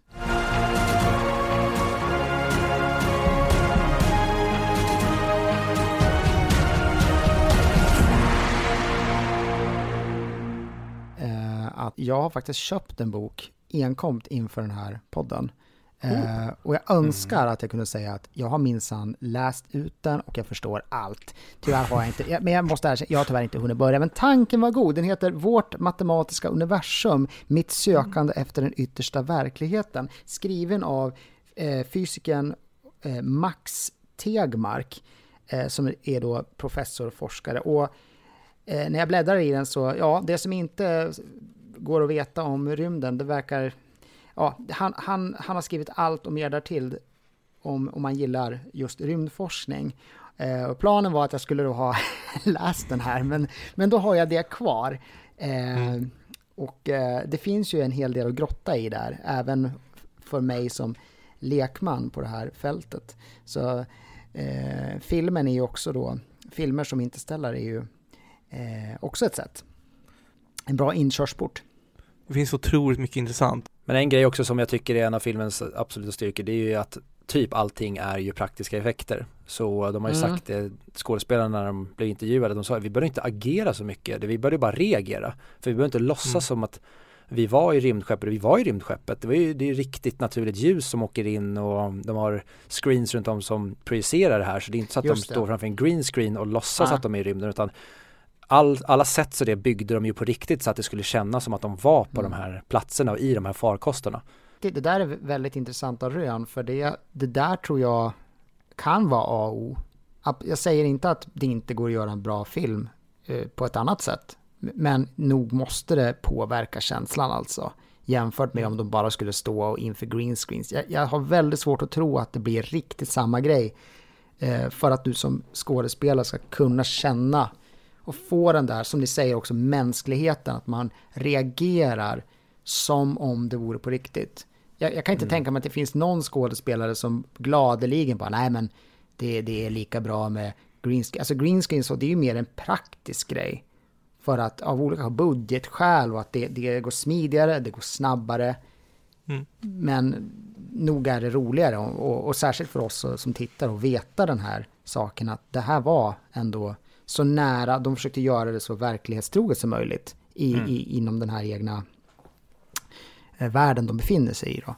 Nej, för det, det, är en grej som det finns ett rykte, jag vet inte om det är bekräftat eller inte, men att just Ian McKellen bröt ihop under inspelningen av Hobbit-filmerna för mm. att han stod framför en grön eh, duk och eh, fäktades mot en tennisboll och sa det att det här var inte varför jag blev en skådespelare. Nej. Eh, och det tror jag definitivt ligger något i det du säger med att det är klart man vill ju man vill ju skådespela på riktigt. Det var en grej, en, en barriär som krossades för mig när jag var liten när man tittade och kände så här, oh, ah, jag vill få brevet från Hogwarts eller jag vill bo i Fylke eller hur det nu än var. Och sen när illusionen av att, vänta det här är bara en film. Så mm. även om de, alltså Harry Potter är inte där på riktigt och jag fick någon slags här, jag, jag, det känns som jag föll fritt ett tag bara av att de är inte trollkarlar på riktigt eller de är inte Hober på riktigt och sen så tar du det ytterligare ett steg då när nej men du får inte ens ha ett riktigt, du får inte ens agera i en riktig miljö utan nu står mm. du och ska framkalla känslor framför en grön duk och sen får du se resultatet slut alltså slutprodukten, du har ingen aning om vad det är som sker här. Du ska bara utgå från någonting du har läst på ett papper. Du får inte ens agera mot en annan person. Nej. Sen, sen och, rättvisans namn, eh, ja förlåt, avbryter Fredrik, så, så ska man ju komma ihåg att det är klart, det, det, det kan ju vara så krasst ibland att nog skulle de vilja, vissa filmmakare skulle ju också vilja ha två miljarder och leka med, eller ja, mm. 165 miljoner dollar ser jag här att den kostade. Och det är klart att det, det, det, när det finns resurser Eh, men sen så kan det också vara att ibland så kanske det här tenderar till att det blir en liten lathet också. Med just det här återigen till tekniken. Att bara för att man kan göra på ett visst sätt och att man kan gena lite grann så behöver det inte nödvändigtvis bättre, bli bättre. Och jag vet att jag nu låter, jag är ju så här old school, fantastiskt, man älskar hur man gjorde förr. Men jag tror att återigen till det mänskliga, en kombination av gammal beprövad teknik och det här nya, där tycker jag också Nolan lyckas väldigt bra. Mm. Så att det inte känns som att man sitter och tittar på ett dataspel. Inget mm. ont om dataspel, men jag tror, jag tror ni förstår vad jag menar. Håller med 100%. Vi pratade om i förra avsnittet, vi pratade om Justice League och eh, jag kommer inte på någonting om inte du har sett det Anders, men det är, och filmer generellt, att det kan vara så här, har man en cool scen, den kan bli uttjatad. Eller ha, ha någon snygg gimmick, den kan bli uttjatad. Den här filmen har ju en scen som är den överlägset bästa scenen och mäktigaste scenen. Någonsin menar du? Ja, det är kanske det också, men framförallt i filmen. Jag, jag skulle vilja påstå någonsin också, men jag tror alla håller med att det verkligen är det i filmen. Och det är ju dockningsscenen. Den är helt jävla otrolig. Och det är en scen som man, man kan vara lat och sätta på den på YouTube och kolla på den i fyra minuter. Men det kommer inte vara samma effekt. Det är precis som, som i en låt se det här riktigt bra låt, eller refrängen eller ett dropp till mm. en house-låt är otrolig.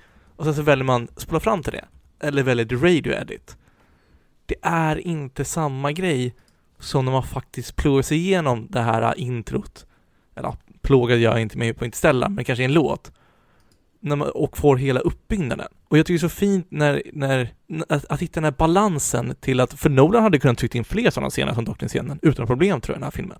Men mm. det är så mm. fint när man kan hitta den här balansen till att vi kan inte övermatas med något.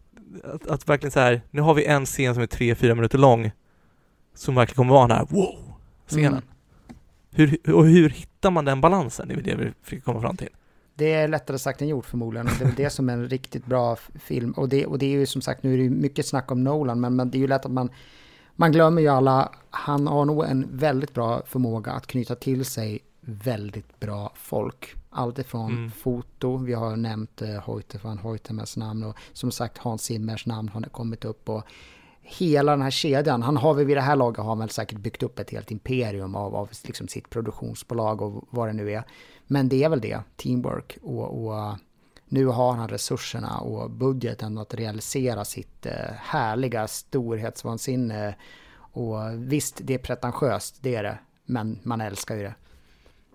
Mm. Och jag Mm. håller med dig Fredrik. Jag, jag kan på rak arm inte komma på en actionscen jag tycker mer om än dockningsscenen för den, det spelar ingen roll hur många gånger jag sett den nu, den, jag sitter alltid och håller, kniper åt i stolen för att den, den är så perfekt och den känns och den är så tight och den gäller så himla mycket, alltså bara vad filmen har byggt upp när vi kommer till den där punkten. Vi har inte ens pratat om Matt Damon. Du Mm. sa ju det Anders tidigare det här med att människor som är villiga att ja, men, offra sig och köpa en one way ticket och åka ut för att de vill vara med på såna här grejer. Mm. Det är också en briljant grej i den här filmen med att Dr. Man, han är den bästa av oss säger de och sen så visar det sig att nej, han hade inte riktigt tänkt igenom det här eller han, han möttes av någonting som var större än hans inställning när han väl landade på planeten. Han hade inte ens tänkt på att hans planet inte kunde vara den rätta. Och hans mänsklighet och feghet är det som håller på att jeopardize hela människans framtid. Jag älskar vad de gör med hela den biten och att Mm. att de använder just Matt Damon i den rollen och när vändningen kommer att han ska vara svinet så är det så bra och han är så bra i sin irrationella roll. Man, när, när de håller på och f- ja, försöker åka ikapp honom, där säger det I repeat, do not attempt to dock. Man ser det på honom, han lyssnar ju inte, han är någon annanstans, han, det, han, det är ju inte han som styr, det är bara överlevnadsinstinkten som har tagit Mm. över, autopiloten kör honom Mm. bara, han, han försöker bara ta sig till safety, men det håller på att ru, liksom, ruinera hela mänskligheten som art. Ja, och det är just det där mänskliga. Det är det som kanske räddar oss, men det är också det som kan förgöra oss. Mm. Och det fångar den ju också in, in här briljant. Ja, så att jag, jag håller med allt ni säger i detta. Men om eh, vi kör lite betyg då? Ska jag börja med betyget då Viktor? Ska vi gå emot eh, gå emot Noipod och säga att, att, att den här kan också få 11 i betyg? Ja, Det är ju bara Spinal Tap tydligen som kan få 11 av 11 på EMDB. Ja, för mig är den klockan 10 av 10. Jag, skulle, jag påstår att det här är topp 5 bästa filmer som någonsin har gjorts, som jag har sett. Jag vet inte, jag har ju Leon där uppe också, The Professional. Mm. Sen så vet jag inte om den här är etta, trea eller femma. Man skulle kunna hävda, alltså argumentera för att det finns plot holes och för att det finns ologiskt tänkande. Så man säger, varför, hur kan de inte hitta ett mer effektivt sätt att kommunicera än, än att de lockar dit han som ska kommunicera till dottern och så vidare. Men jag tycker att filmen handlar inte om det och Mm. jag tycker att man kan argumentera åt andra hållet också, att det inte alls blir ologiskt och så vidare. Och den är så jävla känslomässig bomb och man sitter och gråter hela tiden av lycka och sorg samtidigt. En av de bästa filmer som någonsin gjorts. Tycker jag. ja, och du tycker alltså den hör hemma på IMDBs topp 5? Topp fem. Mm. Två i rad alltså för mig. Ja, jag låter det vara osagt. Det här med, jag tycker det är svårt att säga huruvida den hör hemma någonstans på eh, just IMDB topp 5 eller inte, för att det är så svårt att ställa filmer mot varandra. Men jag kan börja i den änden och säga att när jag såg den här, jag tror att mitt minne av första upplevelsen var att jag tänkte på den som kanske en 4 av 5 film. Och det motsvarar ju 8 av 10 då. Nu skulle jag nog säga att den har hoppat upp ett, ett litet snäpp för mig. Så jag säger nog 9 av 10. Och det är just för att få den där lilla sista... Jag har inte sett den så många gånger. Jag vill, få, jag vill känna den där att den växer ännu mer. Jag vill ha lite Mm. mer att ta av för att jag ska få verkligen, som jag var inne på förut, att jag ska upptäcka mer och mer och mer och då kommer den förmodligen att höja sig ett snäpp till. Mm. För just nu känns det snålt att bara säga en fyra. Så då säger jag en stark fyra, vilket då motiverar en nia. Jag godkänner det som svar. är det okej att, jag, att, jag, att, jag Ja, bara, att jag bara ger en 9 av 10?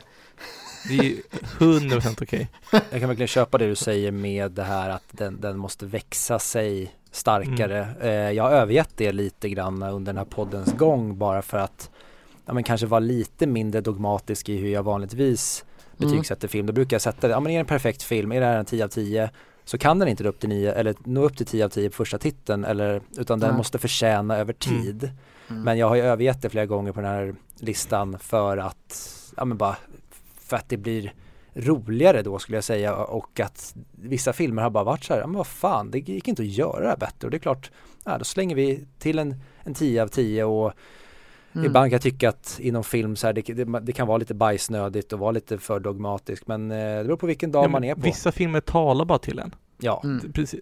Så då, det som inte ställer för mig. Jag har också Eternal Sunshine och Spotless Mind som jag fortfarande inte kan släppa. Den bara Mm. talade till mig. Mm. Mm. Och då är det svårt. Ja, men på många filmer har jag haft samma reasoning som du hade till den här. Att den är inte en 10 än, men den, den har potential. Mm. Då, då var så jag tolkar det i alla fall. Om jag ska ha då en, en, en objektiv så gott som det går bedömning av den och en subjektiv bedömning. Om den är en subjektiv bara vad den här gör med mig känslomässigt och vad jag tycker att det här är för ja, men två timmar och 50 minuters paket så är det ju uppe på topp fem skulle jag nog tro. Men om jag sen ska bli lite mer nykter och till exempel sådana scener då som ja men jag tycker att den borde sluta tidigare till exempel eh, kanske lite exposition i filmen som jag tycker att de borde kunna utföra lite bättre så det är en 10 av 10 absolut men jag skulle nog om jag ska blanda hjärta inom citationstecken och hjärna inom citationstecken så landar den i alla fall på en topp 15 då för att vara lite safe i det hela. Mm. Personligen känner jag så här också nu att man måste ju också vara lite rättvist och tänka liksom att det är ju i den här genren, alltså det är ju för vad den är. Det är därför jag har så svårt att jämföra med andra filmer, särskilt andra filmer i andra genrer.